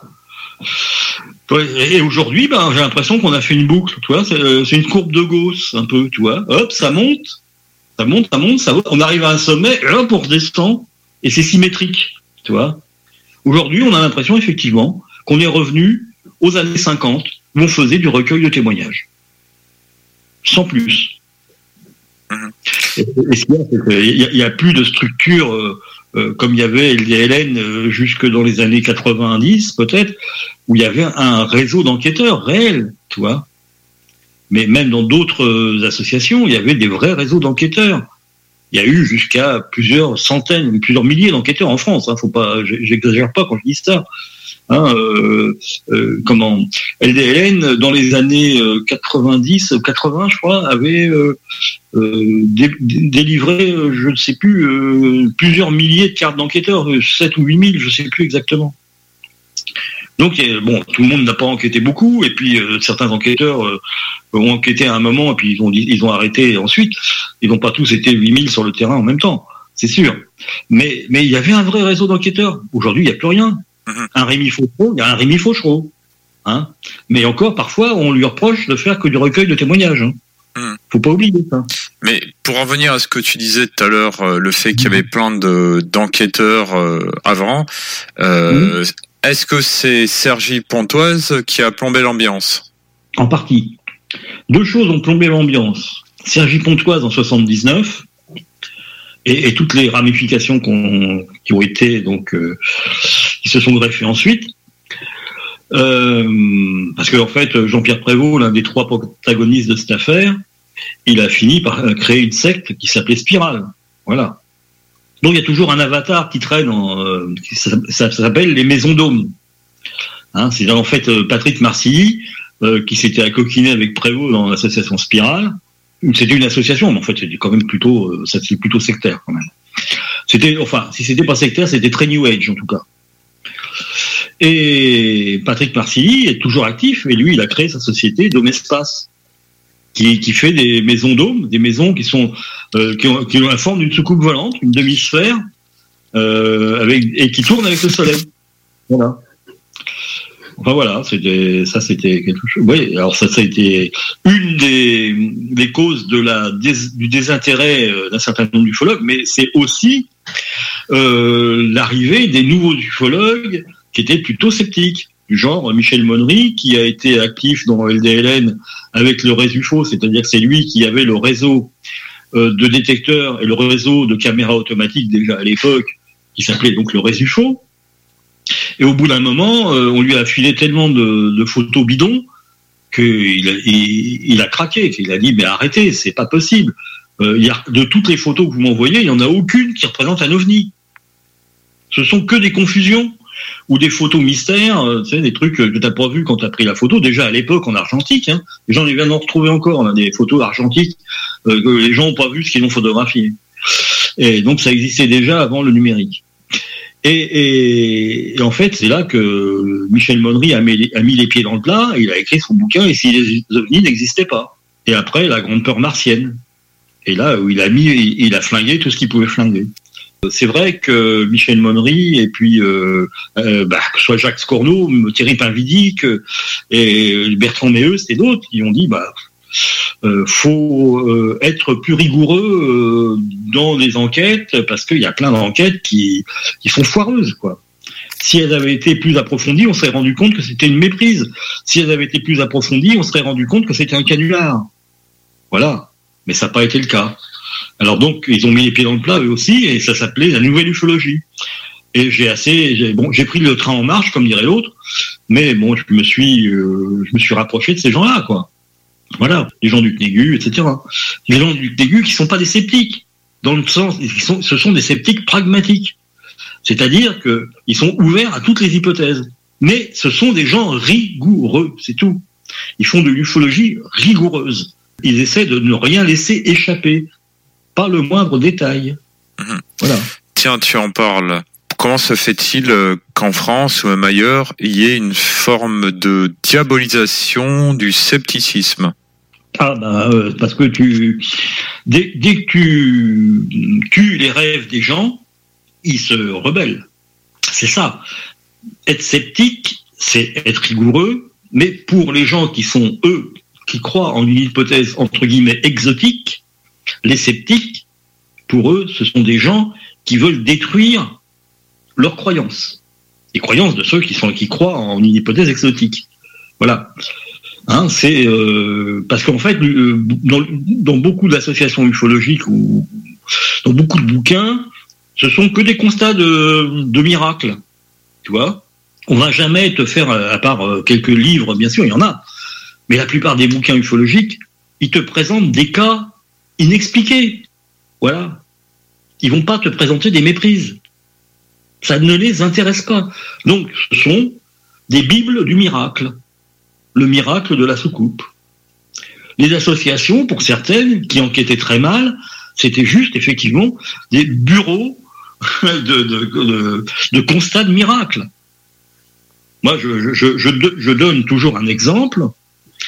En 1988, euh, il y a une grande manifestation à Paris qui s'appelle Parapsy 88.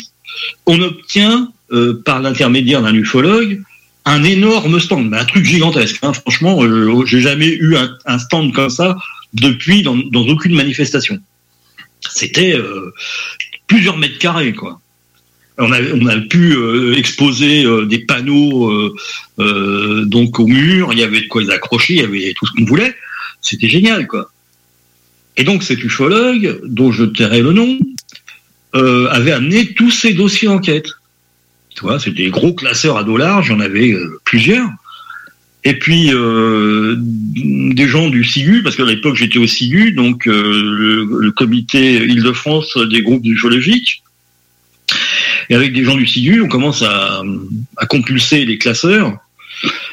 Et très vite, je dis, mais c'est dingue, là, regardez bien, c'est un, c'est hélico ce truc-là. Là, c'est une confusion avec Vénus. Là, c'est une, méprise lune avec une, poursuite lune. Euh, Voilà. Alors on va voir le gars, on lui dit, mais dis donc, euh, euh, dans tes observations, dans tes, les- tes enquêtes, t'as jamais eu de méprise? Tu vois, on, essaie de, de, de l'aborder comme ça. Et il nous dit, oui, je sais, les méprises, euh, il y en a, ça existe, mais moi, j'en ai jamais enquêté. Et en fait, euh, il avait plein de méprises dans, dans son catalogue. Mais lui, ce qu'il cherchait, c'était avoir de l'ovni. Donc, s'il y avait la moindre possibilité qu'il y ait une méprise dans euh, l'observation du témoin, il faisait en sorte de ne pas l'avoir. Alors Gilles, j'aimerais revenir sur les enquêtes. Euh, J'ai remarqué euh, souvent qu'il y avait des problèmes de géolocalisation et de date. C'est-à-dire dans la géolocalisation, euh, dans les enquêtes, on géolocalise la position du témoin et pas du phénomène. Ouais. Alors oui, ça, c'est un, sujet dont on a parlé avec Anne euh, samedi dernier, euh, donc euh, à la réunion du Sceau, parce que donc elle est, elle est venue, on a discuté de ça, et avec euh, Patricia Lacteros, effectivement, et il y avait Raoul Robé aussi, et effectivement. c'est un gros problème. Qui, qui, bah voilà, c'est toi. C'est quand on n'a pas de méthode, on fait des bêtises. Il n'y avait pas vraiment de méthode en ufologie pour faire des enquêtes. D'ailleurs, tu vois euh, tu- tout ce qui a été écrit, euh, donc édité comme euh, guide de l'enquêteur, questionnaire d'enquête, il n'y en a pas un qui se ressemble. Il y en a qui ont oublié de mettre des questions, il y en a qui ont des questions idiotes. Ah il y a des trucs incroyables, quoi. Et en fait, euh, bah oui, on a, euh, par exemple, on dit, ah oui, il y a le cas de tel endroit. Oui, sauf que c'est le témoin qui est à tel endroit. Le phénomène, il n'était pas à la verticale de ça. Il pouvait être euh, vers l'est à, à 50 km de là. Euh, c'est même pire que ça. Un, té- un témoin qui fait une méprise lune ou qui fait une méprise avec Vénus, hein, on va dire ah oui, euh, monsieur, l'observation de tel endroit. Bah non, c'est l'observation. le témoin était à tel endroit, effectivement, mais il a vu quelque chose dans cette direction. On peut, à moins d'avoir une vraie enfin, pouvoir donner une distance réelle du phénomène par rapport à des repères, tu peux pas. Donc, tu ne peux pas dire l'observation de tel endroit. C'est le témoin qui se trouve à tel endroit. Donc, observation depuis tel endroit, mais pas à tel endroit. Ce qui a fait que euh, l'orthothénie était complètement bidon. Parce que les observations, elles étaient localisées à l'endroit où se trouvait le témoin, et pas à l'endroit où se trouvait le phénomène. Si, si, si c'était un phénomène inexpliqué, si c'était une soucoupe volante. Donc en fait, euh, c'était totalement illusoire, quoi. En plus, ils avaient utilisé une carte ou un millionième pour euh, faire les, tracés orthothéniques. Excuse-moi. Nous, quand on a fait ça avec euh, Michel Pissin et Thierry Rocher, dans les années 80, euh, dans un gymnase où on a étalé la carte de France au 200 millième, ça veut dire, si vous n'avez jamais vu ça de votre vie, euh, on avait couvert le, comment le plancher du gymnase avec les cartes Michelin, tu vois, qu'on avait collées les unes aux autres.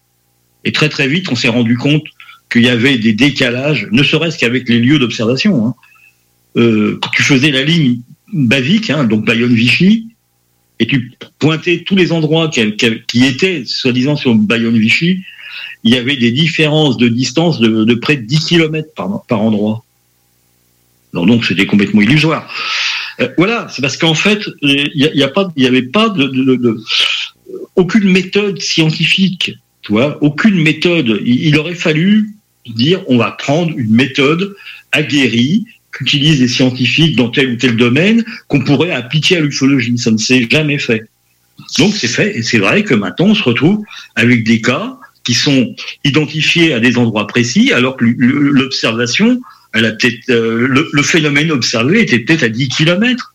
euh, c'était peut-être une, une méprise avec un avion ou un hélicoptère ou la Lune ou quoi que ce soit. Bon, si c'est avec la Lune, tu, tu m'étonnes, t'as euh, 300 000 kilomètres le truc. Oh, 300 000 kilomètres du témoin. Et pas rigoler là. Voilà, donc c'est- vrai que c'est- toujours la, la- et, j'ai l'impression qu'on on- on n'a pas pris la dimension du, du problème. Euh, on, on met tout le temps, euh, on, on pointe tout le temps le lieu où, où- où se trouve le témoin, et pas euh, éventuellement dire que que le phénomène n'était pas à, la verticale du témoin. quoi. Voilà. Pour rester encore sur les enquêtes, euh, c'est euh, que lorsqu'un enquêteur va sur le terrain, donc pour aller voir un témoin, il faut qu'il mette de côté ses théories personnelles. Sinon, celles-ci Mhm. les influencent sans s'en rendre compte des fois, pardon.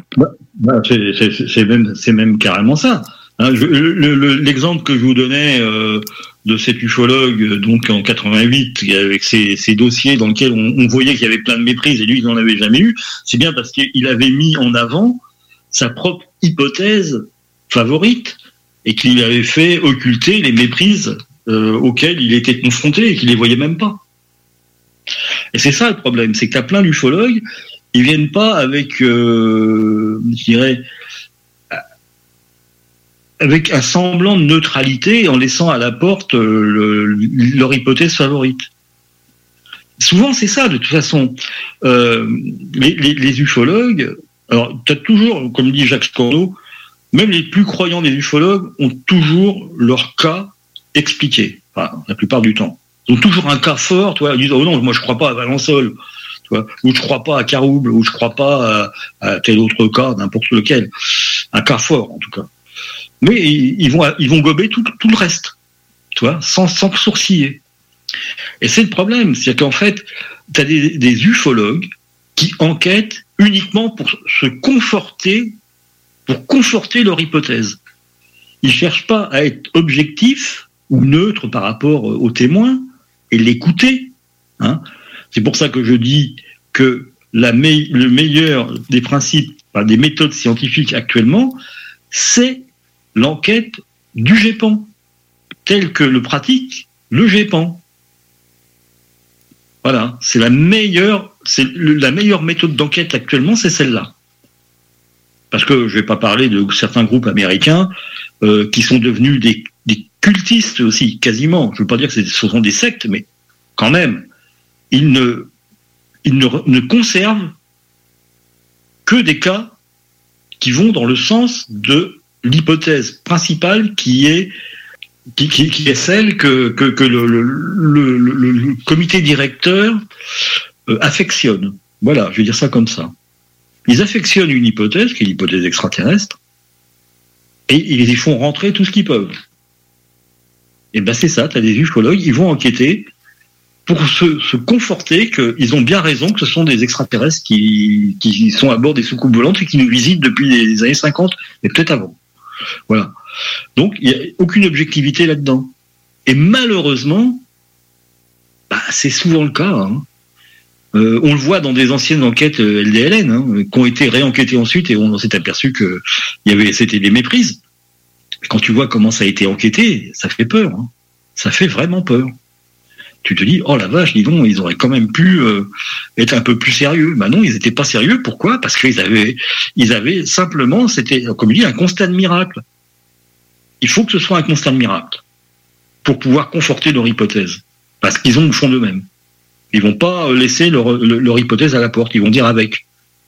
Et ils vont, ils vont même aller jusqu'à euh, influencer le témoin. Et ça, malheureusement, on, le voit tous les jours euh, dans des enquêtes qui ont été faites ben, il y a 10, 20 ans, 30 ans. On, on- on le découvre aujourd'hui. Et malheureusement, il y a très peu d'enquêteurs aujourd'hui. Et malheureusement, ben, il y a des enquêteurs, euh, parmi le peu d'enquêteurs qui restent, ben, il y en a qui, qui travaillent comme ça. C'est dommage. Pour rester sur les enquêteurs, pourrais-tu euh, parler aux auditrices, auditeurs de notre émission Enquête de terrain du syndrome de Ramina-Groby Ah, euh, qui porte un nom plus scientifique, c'est- c'est-à-dire la dissonance cognitive. Euh, le, syndrome de Ramina-Grobis, c'est c'est le syndrome du chat. Le chat, tu le balances du septième étage, il va retomber sur ses pattes en bas.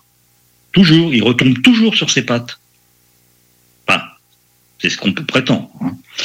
Voilà, mais en fait, c'est le syndrome de Ramina Grobis. Le, chat retombe sur ses pattes. Eh ben, il y a des gens, t'as beau leur prouver. Bah, le, gars euh, dont je parlais tout à l'heure, qui dit, moi, j'ai jamais enquêté de méprise, c'était le syndrome de Ramina Grobis. Il retombé sur ses pattes. Même si on lui avait prouvé que tel ou tel cas était une méprise, il aurait dit euh, qu'il n'était pas d'accord. Hein Même si on la voyait gros comme une maison. Et voilà, c'était le syndrome de base. Et, donc il y a plein de, plein, de personnes à qui tu prouves par A plus B qui se sont trompés, et ils vont trouver toujours une échappatoire pour dire qu'ils avaient raison. Et ils vont tomber sur leurs pattes. Voilà, c'est classique. Il n'y a pas qu'en ufologie, hein. dans d'autres domaines. hein. C'est un c'est un principe même des conspirationnistes, par exemple. Tu vois. Les conspirationnistes, tu leur euh, démontres par A plus B que leur, ce qu'ils prétendent être des conspirations, euh, bah, c'est juste le, cours naturel de la vie. Eh ben, ils vont retomber sur leurs pattes. Ils vont te prouver par A plus B, euh, que- hein, que tu te trompes et que c'est eux qui ont raison. Ouais, c'est c'est la dissonance cognitive. Voilà. Donc effectivement, bon, on ne pas faire grand-chose avec des gens comme ça. C'est-à-dire, le, le- mais ce qui est plus grave, alors ce qui est, ce qui est grave réellement, euh, c'est comme euh, euh, bah, un syndrome qui est à peu près équivalent, c'est le mimétisme. Tu vois? Tu dis, euh, voilà, c'est d'ailleurs le, le syndrome de Ramina Grobis aussi le mimétisme, parce que voilà, tu dis à quel- quelqu'un te présente un cas, il a enquêté un cas. euh, qui trouve qu'il est inexpliqué, toi tu es là et tu dis Ah, oui mais bon moi je doute, j'ai des doutes sur ce que vous me dites parce que moi je pense que c'est la lune. Et là il va te dire non non c'est pas la lune, c'est un ovni déguisé en lune devant la lune. Voilà ça c'est le mimétisme. Qu'est-ce que tu peux faire avec ça après? Tu ne peux plus rien faire puisque à chaque fois que tu vas tu vas dire tu vas trouver une explication à une observation comme la personne ne va pas admettre que, c'est souvent des ufologues, pas des témoins, l'ufologue qui a fait l'enquête va pas admettre qu'il s'est trompé, parce qu'il ne considère qu'il ne s'est pas trompé. Il va toujours trouver l'échappatoire de dire que c'est un ovni qui s'est déguisé en avion, en, Vénus, en, donc en, Lune, euh, en hélicoptère, et qui était devant un hélicoptère. Ou qui était devant la, devant la Lune, devant Vénus, euh, devant un avion, mais c'était un, ovni déguisé. Et tu peux plus rien faire à, ce moment-là. Tu ne peux plus travailler. Parce que si tout est mimétisme, il n'y a plus d'enquête possible. C'est plus possible. Voilà. Et ben c'est le syndrome de Ramina Grobis. Ils veulent absolument toujours retomber sur leurs pieds. Donc le mimétisme, c'est quelque chose de qui tue l'ufologie. Oui, c'est ton avis. Sur ce, on va à la pause. Restez avec nous. CJMD. Vos rôtisseries Saint-Hubert de la région de Québec vous offrent la boîte à surprise. Cuisse ou poitrine, au choix du rôtisseur, servi avec tous les accompagnements à seulement 7,95 plus taxes, au comptoir et au service à l'auto. Brothers and sisters. Le concept des boutiques organiques, c'est vert, local et éco-responsable. Oui, il y a tout ce que ça prend pour compléter vos achats à la SQDC.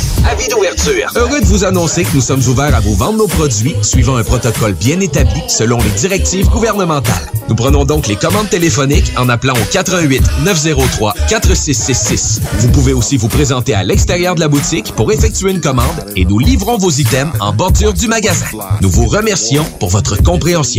Nos heures d'ouverture sont désormais comme suit. Du lundi au vendredi de 10h à 19h et le samedi et dimanche de 10h à 17h. Les boutiques organiques vous attendent.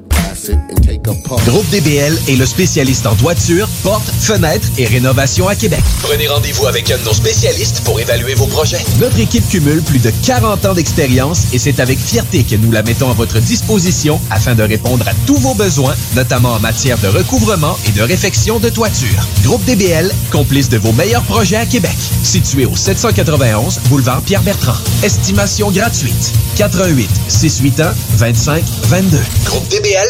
Les commerçants québécois doivent absolument prendre le virage technologique et s'équiper d'un système de vente en ligne à la fine pointe. Prog Expert, des gens de chez nous se spécialisant dans le commerce transactionnel depuis plus de 10 ans et contribuent à la relance économique avec Oslo, un nouveau concept 3 en 1 à un prix défiant toute compétition. Pour en savoir plus, oslo-post.com, OCELOT-POS.com ou 418 476 7886. C'est aussi simple que ça. Vous êtes un concepteur, fabricant, installateur d'armoires de cuisine et Robotique est un manufacturier de cabinets sur mesure et livré, préassemblé par vos équipes avec très peu de formation nécessaire. Nos équipements à la fine pointe de la technologie, combinés à un processus de fabrication 100% robotisé, va vous procurer un avantage unique et inégalé dans notre industrie qui demande toute votre créativité et votre savoir-faire pour vous démarquer de la compétition. Notre efficacité au service de votre passion. Profitez de nos rabais nouveaux clients sur votre première commande. Contactez-nous au 88 836 6000 ou visitez la page Facebook de la station CGMD 969 pour plus de détails.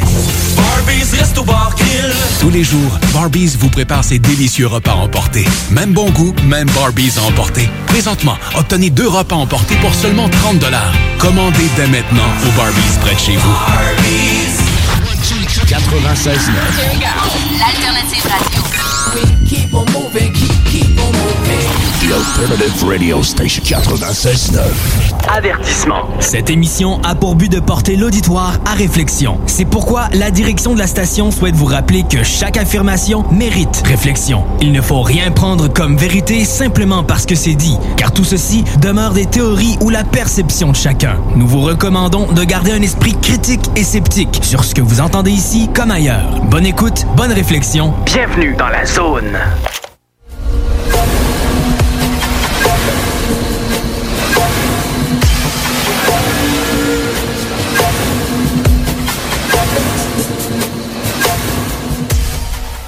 Nous voici en retour de pause pour euh, le dernier segment de l'émission. J'ai le, j'ai pas envie de faire la pessimiste nécessairement, mais qu'est-ce qui te décourage le plus en ufologie? Euh, bah, je suis pas, je suis pas quelqu'un qu'on décourage facilement, tu vois. Euh, autrement, je ferais pas d'ufologie depuis 69. Non, tu vois. Euh, oui, il faut vraiment me taper sur la gueule pour que je me décourage. Ou qu'on me foute dehors carrément. Et ben, je dirais que euh, ce qui est décourageant, et ce qu'il a toujours été, c'est euh, le fait que des ufologues qui arrivent comme ça sur le devant de la scène, qu'ils arrivent en ufologie. Hop là Et, oh, ben, ils, ils découvrent l'ufologie et ils refont l'ufologie à zéro. Ils, ils, ils vont pas se renseigner sur ce que les gens ont déjà fait avant. Ils vont s'intéresser à un truc et ils vont travailler sur ce truc, mais ils vont, ils vont tout foirer quoi. Mais on a l'impression euh, que les gens, bah, ils débarquent et ils, ils pensent qu'ils inventent quelque chose que personne n'a jamais travaillé sur le sujet et eux, hop, voilà, ils ont, ils sortent le chapeau, le, le- le lapin de, la- de leur chapeau et puis c'est bon quoi. Je voulais juste dire que euh, au cours d'une ancienne intervention, Jenny avait dit que l'ufologie allait bien, mais les ufologues non. Ah, je suis assez N'est-ce d'accord. pas Jenny? Oui, bah, c'est pas mal mon avis. Puis euh, on a eu aussi des exemples euh, de discrimination envers euh, plusieurs minorités. Puis je me demandais qu'est-ce que tu en pensais? Ah, moi, ce que je pense, discrimination des minorités en ufologie, bah, moi, moi, de toute façon, je trouve ça lamentable dans la société en général. Hein Pour moi, c'est totalement, c'est totalement hors du temps, quoi. Je veux dire, c'est bah, c'est fini, quoi. On n'est plus au temps des sorcières. euh, faut arrêter. Euh, tout le monde a le droit d'être comme il a envie d'être. Hein. On n'a pas à, dire euh, un tel bon tu, tu vas être exclu de, telle chose, t'as pas le droit de faire ça euh, parce que t'es es comme ça et on n'aime pas comme tu es. Ça c'est totalement inadmissible. Euh, c'est mon humanisme personnel qui, qui ressurgit là.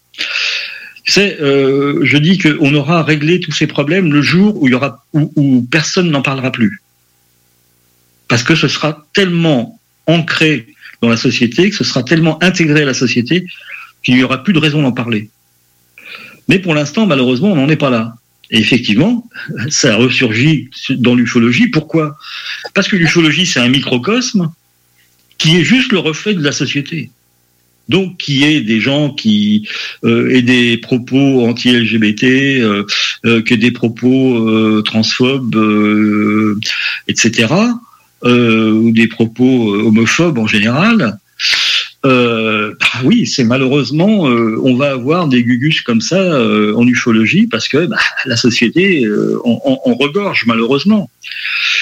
Et je ne vais pas donner d'exemple, mais c'est vrai que quand tu as des, gens qui, semblent bien sous tout rapport et qui viennent, qui s'approchent de toi en disant euh, Est-ce que tu sais si un tel est, ho- est, est- est- est homosexuel? Moi, je réponds Mais euh, en quoi ça te regarde? Ça, ça, c'est, hein? En quoi ça te regarde? Ça n'a rien à faire avec l'ufologie. Pourquoi tu me poses la question? Bah, tu es presque sûr que, que la réponse, ça va être ouais, parce que moi, je bosse pas avec des gens comme ça. Voilà, ça, c'est, c'est, mais, mais, mais la, société est, est comme ça aussi. Hein la société, elle est homophobe, elle est transphobe, elle est antisémite, elle, elle est raciste. Malheureusement, c'est, c'est, c'est le quotidien de certaines personnes hein, qui vivent ça tous les jours. Je, dirais que, euh, par exemple, je vais donner un exemple. On parlait de Michel, de, Monnery tout à l'heure.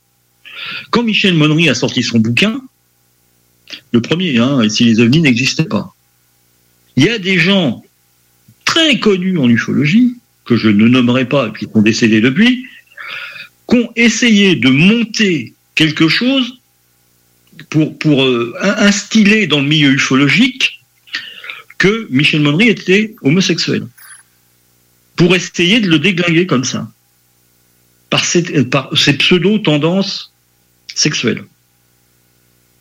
C'est complètement fou, quoi, je veux dire. Ça n'a pas abouti, heureusement. Mais moi, j'étais à un repas hein, où, euh, à table, des gens en sont venus à parler de ça. Comment faire pour déglinguer Michel Monnery? Eh ben, en faisant croire qu'il est homosexuel. On était dans les années 70, tu me diras. Mais, c'est effroyable, ce genre de choses. C'est effroyable. Moi, je ne peux pas euh, admettre euh, euh, une dérive pareille. Mais malheureusement, oui, oui, je sais qu'il y a certainement, j'ai côtoyé et, je côtoie des gens qui ricanent sur les homosexuels, qui font des blagues sur les homosexuels, sur les, transsexuels, sur les lesbiennes, etc., etc. voilà, bah non, bah non, c'est pas possible. euh, il faut accepter tout le monde et tout le monde doit être accepté. Tout, tout le monde est acceptable. Bon, après, euh, bon, la liberté d'expression, c'est quelque chose aussi. Malheureusement, euh, bah, on, est obligé d'accepter que des gens soient disent ces choses-là, mais euh, enfin, on est obligé. Non, on, est obligé de les, entendre, malheureusement, même si on les on les approuve pas. Mais c'est vrai que moi, je dis que euh, on devrait, euh, mais ça, mais ça, c'est dans la société en général. On devrait être ouvert, euh, que notre cœur soit ouvert à tout le monde, parce que tout, le monde est acceptable, on peut accepter tout le monde, il n'y a, a aucune restriction. Hein, parce que c'est vrai que bah, y a des gens qui, euh, malheureusement, enfin, ou heureusement pour eux, un jour trouvent leur place dans la société, alors qu'en fait, euh, bah, et au départ, euh, dans leur jeunesse, bah, ils n'étaient pas vraiment bien dans leur peau. Et le jour où ils trouvent la possibilité d'être bien dans leur peau, parce qu'ils ils savent ce qu'ils sont réellement à l'intérieur d'eux-mêmes, ben là, je trouve que, en fait, tout le monde devrait accepter ça. Bon, je je suis sorti un peu de l'ufologie, mais bon, voilà. Ben, en fait, moi, je vais t'avouer, ça m'a un peu étonné parce que à plusieurs reprises, euh, que ce soit au Québec ou en France, via des, des témoignages que j'ai entendus, j'étais confronté à ce genre de situation-là. Et euh, même si c'était pas par rapport à moi, c'était par rapport à d'autres personnes. Et des fois, c'était, je vais appeler ça des méprises parce qu'en fait, c'était même pas vrai, mais il y avait des gens qui, qui selon certains certaines théories euh, te- commençaient à dire ah telle personne est trans. Alors euh, par rapport à l'ufologie et tout c'est mal et puis euh, c'est tout ça c'est satanique. Alors j'en revenais juste pas de voir des ufologues parler de la sorte. Oui, non, mais je suis d'accord avec toi. Mais moi, je première, euh, première fois que j'ai été confronté à ça, ça m'a sidéré parce que moi j'ai été confronté à, l'homosexualité de, de, de, de, de jeunes gens qui étaient dans les mêmes écoles que moi, euh, donc très très jeunes quoi. À l'adolescence, j'ai des, copains euh, euh, qui, se- sont révélés homosexuels, qui voilà, c'était c'était ils, se, sont trouvés le jour où ils l'ont pas toujours dit à tout le monde, c'est pas les, les coming out, c'était pas à l'époque, c'était pas vraiment habi- habituel, mais il n'empêche que bah, quand je les ai revus, euh, qu'ils avaient assumé leur homosexualité, ils étaient bien mieux dans leur peau que quand je les avais connus quelques années avant. Et tant mieux, tant mieux. Tant mieux. Mais voilà, euh, je dis, euh, ah, comme c'est malheureusement l'ufologie est un microcosme, comme je dis, et donc euh, à un moment donné, un microcosme, bah, ça, ça, ça fait euh, ça a tous les travers et tous les bons côtés de la société. Voilà. Donc on va avoir des gens très très bien. On va avoir des gens très cons euh, qui vont euh, euh, raconter des, insanités, des horreurs. euh. Je, je vais pas aller plus loin, mais euh, il y a eu aussi euh, des comment dirais-je des ufologues antisémites, par exemple. C'est une autre une, au- une autre tare de la société. Mais euh, voilà. Hein, euh, Il y a des ufologues qui, sont, qui ont disparu récemment, qui étaient, étaient d'obédience juive. Euh, bah, ça n'a pas toujours été facile pour eux. Euh, Il y en a d'autres euh, qui sont euh, qui le sont, qui sont de- d'obédience juive et, et qui ont connu effectivement euh, des colibets ou des, des blagues antisémites. C'est terrible, quoi. Je veux dire. Et bien sûr, des blagues antisémites dans leur dos, hein, pas, pas devant eux, hein, évidemment. Euh, tout à l'heure, tu as mentionné euh, des dérives sectaires en ufologie. Euh, c'est quoi ton avis par rapport à ça?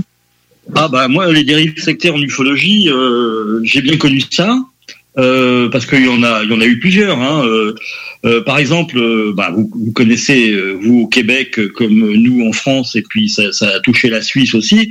Ça a été l'histoire du temple solaire. Il faut savoir que une partie des membres du temple solaire étaient des gens intéressés par l'ufologie, euh, un peu New Age. Mais c'était quand même euh, Joe Di Mambro, l'un des membres du Temple solaire, euh, avait créé à Digne une association ufologique. Il y a eu donc en France aussi Isozène. Euh, on le voit dans une, une émission suisse, c'est complètement fou. C'était Appel Guéry. euh, c'est aussi et, et- eux ils attendaient les extraterrestres. Hein, ils attendaient l'arrivée des extraterrestres. Il y a eu euh, ce qu'on a appelé au début euh, euh, Futura 2000, qui est devenu ensuite Galacteus, euh, qui est allé s'installer à Bora Bora. Voilà. Mais, effectivement, le, le monde sectaire lié à l'ufologie, bah, ça a commencé euh, peut-être même avant l'ufologie. Parce qu'on a trouvé un truc euh, sur une, vidéo donc de l'INA ou des, archives pâtées, je sais plus très bien. C'est Jean-Claude Leroy qui a trouvé ça. Euh, c'est euh, l'ange Cyclamen.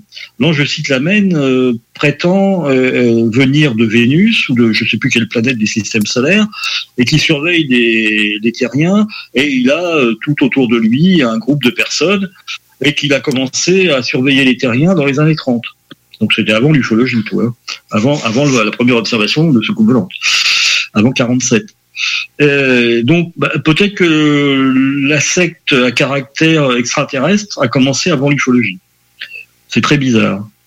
Euh, mais au, au niveau des, des sectes purement liées à, et, et- et qui, est- qui sont nées euh, à partir de, de, de, de l'ufologie et de la croyance aux soucoupes volantes extraterrestres, il y en a eu plein.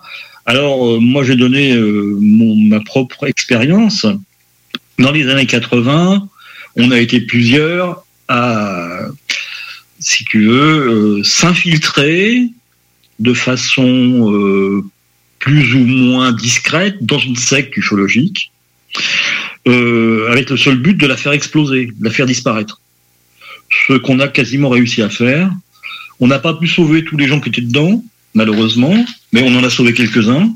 Ils étaient complètement, ils étaient complètement subjugués, subjugués par les gourous. hein. C'était incroyable. Ils les voyaient comme des dieux. D'ailleurs, les, gourous se prenaient, se prétendaient être des dieux. Voilà. Il y avait la guerre galactique autour de nous. Il y avait des millions de morts euh, au-dessus de nos têtes toutes les semaines, enfin tous les mois, parce qu'il y avait une réunion par mois. Mais c'était une vraie. Il fallait donner 10% de son salaire.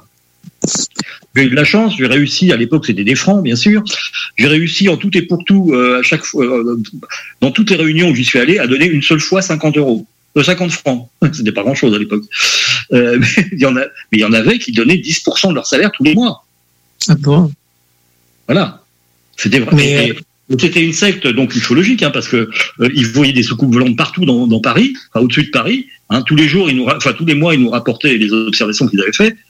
Et puis tu avais les, les- les membres qui eux devenaient aussi euh, aussi fous qu'eux et qui voyaient aussi plein de soucoupes.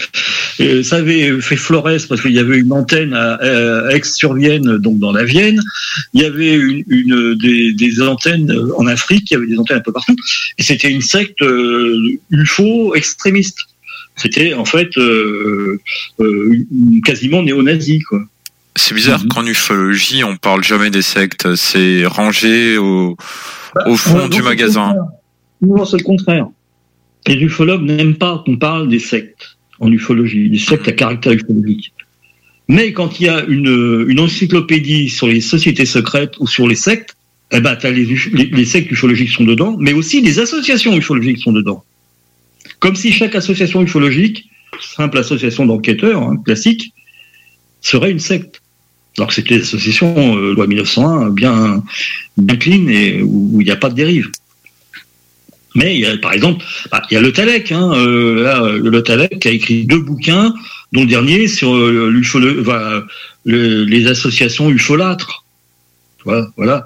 Où, où- il dénonce l'ufologie comme étant une secte. Voilà. Donc, voilà, moi je me considère pas comme faisant partie d'une secte. Je suis libre, comme dirait l'autre. Je ne suis pas un numéro.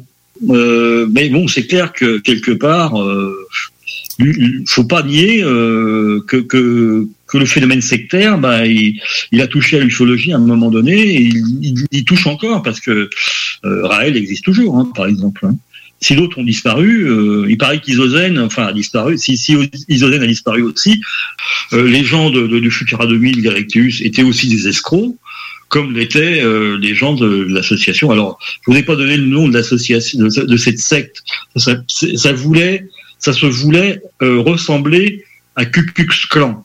Et ça s'appelait Uxul Club. Avec des cas partout, hein. Et voilà, donc, euh, et, ils utilisaient, donc, euh, ils détournaient les, les quatre fantastiques et les X-Men à leur profit. Donc, ils, refaisaient des fausses bandes dessinées. Mais en fait, les personnages des X-Men, bah, c'était les- les, membres euh, supérieurs de l'association. Alors bien sûr, leur donnaient des noms différents, hein, parce que euh, euh, donc c'était un couple, hein, c'était un couple, et lui c'était Jésus et elle c'était la Vierge Marie, et ils couchaient ensemble. Alors bon, excuse-moi, ça s'appelle de l'inceste. Hein. Enfin bon, c'est pas grave. Voilà, bon, c'était un peu folklorique, mais il n'empêche que ces gens-là étaient vraiment, vraiment, ils, ils étaient flippants. Tu vois? Surtout lui. Lui, il était flippant. Parce que franchement, euh, il était en train de monter un truc. Euh, il, avait, il recrutait des, que des mecs, essentiellement des hommes. Bon, les femmes, c'était pour coucher, hein.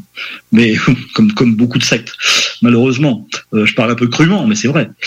Et, il recrutait que des hommes, alors essentiellement en Afrique ou, ou parmi la communauté antillaise, qui pratiquent les arts, martiaux.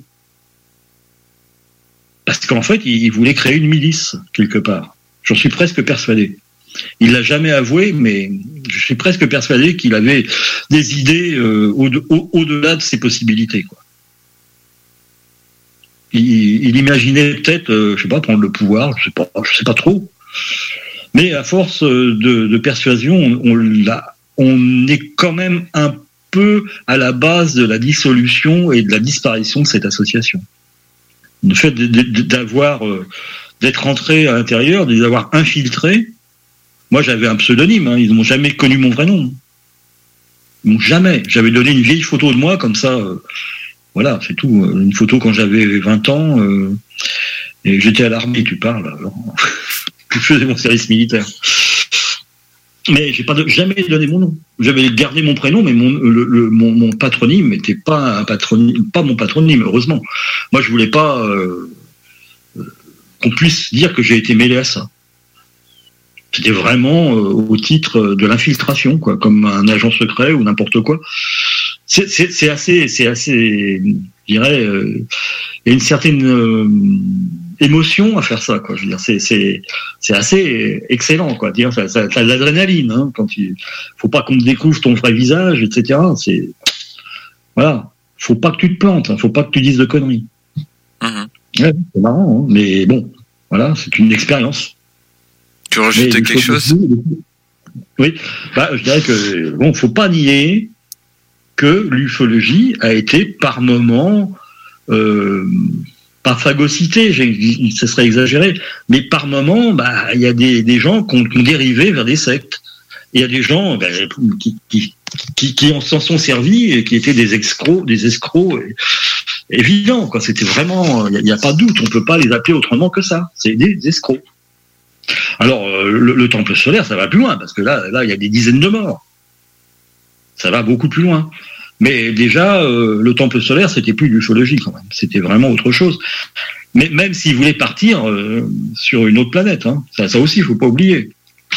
Alors après, tu as eu euh, ce qui s'est passé aux États-Unis euh, avec euh, donc euh, ce type qui est bien connu des ufologues euh, avec Beau et Bip là, euh, dans les années 70 et qui a créé la secte qui, qui s'est suicidée euh, euh, et qui au moment de la, la- en 97 au moment de la de la comment de La comète. comète, la comète Albop, ouais.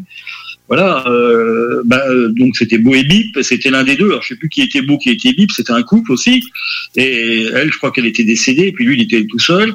Et donc il a créé cette euh, cette, euh, cette secte dont le nom m'échappe là. Euh, faudrait que vous le retrouviez. je me rappelle pas. Oui, exact, voilà, tout à fait. Bravo. Euh, et, et- et en fait, il était bien connu en ufologie, ce mec. Et il se faisait passer pour euh, un couple d'extraterrestres. Mais, il sévissait depuis les années 70. Il y a eu quand même ce qui s'est passé euh, plus près de nous euh, euh, dans les années, au début des années 2000 euh, avec euh, comment UFO Wars qui avait donc euh, séquestré euh, un, un ufologue euh, connu euh, donc euh, dans, dans l'est de la France et et donc euh, ça, avait- ça s'était terminé avec une intervention du GIGN donc euh, qui avait pris la maison d'assaut enfin c'est complètement fou quoi je veux dire euh. et c'était pareil c'était une secte donc le, gars euh, et, ce gars là UFO donc qui, avait un site qui s'appelait UFO Wars donc la guerre des ovnis il était invité au repas ufologique il a, il a fait des conférences au repas ufologique mais ça s'est lit, ça s'est terminé avec une intervention de, du GIGN, donc le groupe d'intervention de la gendarmerie nationale. C'est-à-dire c'est l'équivalent euh, donc euh, des groupes d'intervention de la, police américaine. Et ce qu'on appelle aussi la BRI chez nous aujourd'hui. Euh, voilà, c'est des gens surarmés qui ont été obligés d'intervenir pour libérer des gens qui étaient séquestrés par une secte ufologique. Voilà. Donc voilà, je pense que j'ai peut-être répondu à ce que à ton attente. Oui, j'ai l'impression. Eh bien, écoute, Gilles, euh, on va clore. Oui. Bah, Gilles, je Ça te remercie d'avoir répondu à toutes nos questions. Bon, mais ça m'a fait vraiment plaisir de vous avoir tous les deux en même temps euh, au téléphone. C'est vraiment super. Euh, Ah, mais je pense, euh, j'en parlais à l'instant à, à Jenny en via chat, euh, on va te réinviter dans une autre émission, hein, parce qu'il y a de quoi dire encore. Ah bah oui, oui, bah tu sais, déjà quand on voit euh, tout ce que tout ce qu'on a enregistré et qui sort par petits morceaux euh, dans, dans, dans, les émissions, ouais, il y a encore de la matière hein, de, de, de tout ce qui a été enregistré euh, en vidéo. Déjà. Alors bon, euh, bah là, euh, on, on- on a un, une émission, euh, votre émission à part entière à vous deux. Bah allons-y, hein. ouais, y a pas de souci. Ouais, ça se retrouvera dans les archives du. Ah bah en plus, en plus, en plus. En tout cas, merci beaucoup à Gilles Durand pour cet entretien. C'était super intéressant, je dirais même euh, rafraîchissant. Euh, Gilles Thomas, euh, il paraît que tu le connais depuis très longtemps, non? Oui, oui, bah, j'ai dû le croiser euh, en octobre 2005 au cours des rencontres ufologiques européennes de Châlons-en-Champagne. Je l'ai revu ensuite le 5 juillet 2008 au cours du pique-nique organisé par la centrale ufologique au Champ de Mars à Paris. Et puis après, il m'a invité à assister à un- une AG du Sceau en mai 2012, il me semble, à Paris aussi. Et puis après, je rejoins l'association du Sceau et puis maintenant, je collabore souvent avec lui. D'accord. En tout cas, c'était très sympathique. Oh oui, mais on le retrouvera certainement dans d'autres émissions, dans Enquête de terrain, parce que, comme il a si bien dit, il a encore beaucoup de choses à partager aux auditeurs et auditrices. Oui, et je suis de votre avis. Euh, par contre, euh, c'est la fin de notre émission. La semaine prochaine, ce sera au tour de l'AQU de présenter leur euh, émission. Et pour celles et ceux qui nous suivent, nous vous donnons rendez-vous en mars, où nous aborderons une autre facette, un autre aspect de l'ufologie de terrain. Absolument. D'ici là, prenez bien soin de vous et à la prochaine. Au revoir. Au revoir. There's not a problem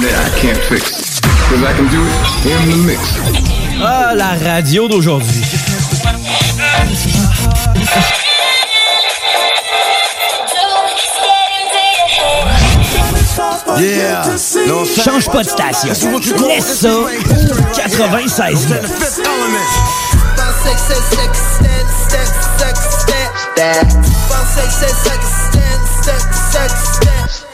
Ladies and gentlemen. CJMD 96.9, l'alternative radio. I don't understand what's going on here.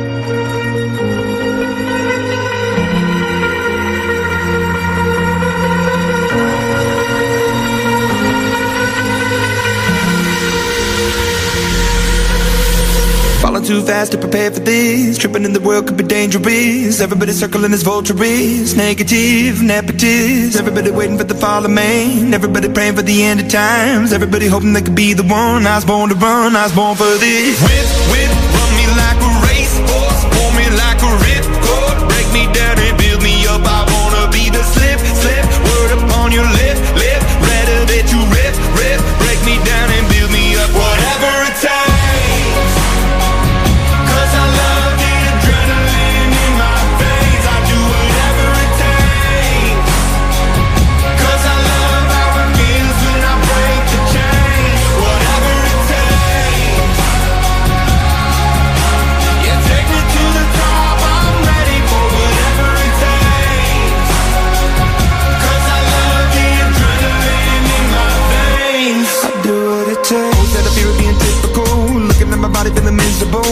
Hanging on to the visual. I wanna be invisible. Looking at my years like I'm out of dumb. Everybody needs to be a part of them. Never be enough from the prodigal son. I was born to run, I was born for this. Whip, whip, run me like a racehorse. Pull me like a ripcord.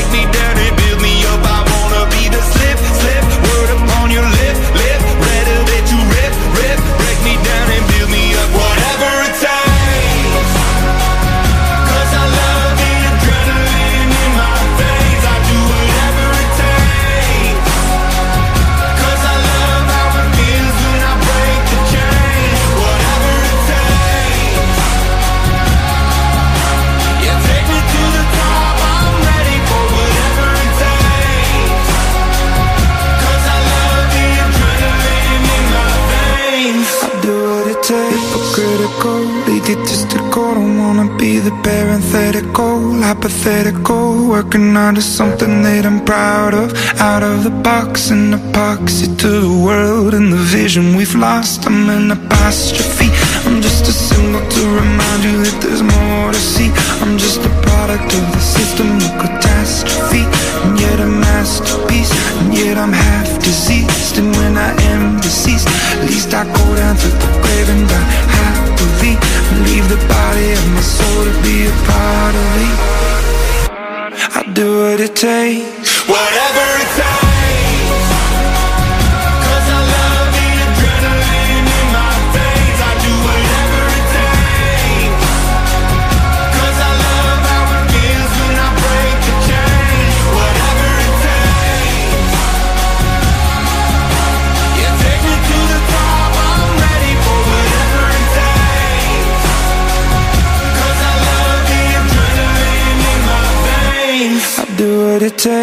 Marcus, on fait un jeu, OK? Hey, wow, du gros fun. On joue à Dis-moi quelque chose qu'il n'y a pas au dépanneur Lisette. Vas-y. Ben déjà, en partant, je te dirais que ça serait plus facile de dire qu'est-ce qu'il y a au dépanneur Lisette, comme des produits congelés, des bières de microbrasserie, des charcuteries, plein de produits locaux et même des certificats cadeaux que tu peux mettre le montant que tu veux. Ouais, c'est vrai qu'il y a pas mal d'affaires au dépanneur Lisette. 354 Avenue des Ruisseaux, à Pintendre. Allez le voir par vous-même. Groupe DBL est le spécialiste en toiture, portes, fenêtres et rénovation à Québec. Prenez rendez-vous avec un de nos spécialistes pour évaluer vos projets. Notre équipe cumule plus de 40 ans d'expérience et c'est avec fierté que nous la mettons à votre disposition afin de répondre à tous vos besoins, notamment en matière de recouvrement et de réfection de toiture. Groupe DBL, complice de vos meilleurs projets à Québec. Situé au 791 boulevard Pierre-Bertrand. Estimation gratuite. 88 681 25 22. GroupeDBL.com. Attention, attention, le fumoir est plus qu'un smoke shop, on est une tabagie, donc on est un service essentiel. Ça veut dire qu'on a le droit de vendre tous les produits disponibles en magasin tels que articles de vapoteurs, accessoires de fumeurs et tous les petits trucs de culture hydroponique. Le fumoir, pow pow!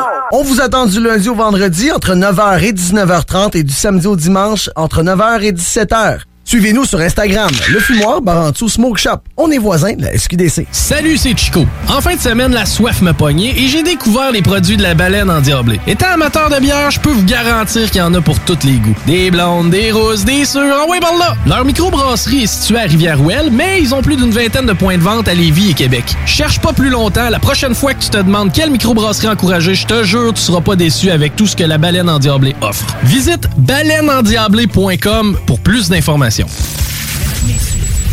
retour du 96.9. Le retour du 96.9. Les salles des nouvelles. Du lundi au jeudi de 15h à 18h. Les salles des nouvelles. Euh, on sait depuis très longtemps, par exemple, que les cas de contamination par surface sont presque nuls. Et ça, à la fin mars, on le savait déjà. Alors, on continue pourtant à avoir des mesures de décontamination. Hey, it's Danny Pellegrino from Everything Iconic. Ready to upgrade your style game without blowing your budget? Check out Quince. They've got all the good stuff shirts and polos, activewear, and fine leather goods, all at 50 to 80% less than other high end brands. And the best part? They're all about safe, ethical, and responsible manufacturing. Get that luxury vibe without the luxury price tag. Hit up quince.com slash upgrade for free shipping and 365 day returns on your next order. That's quince.com slash upgrade.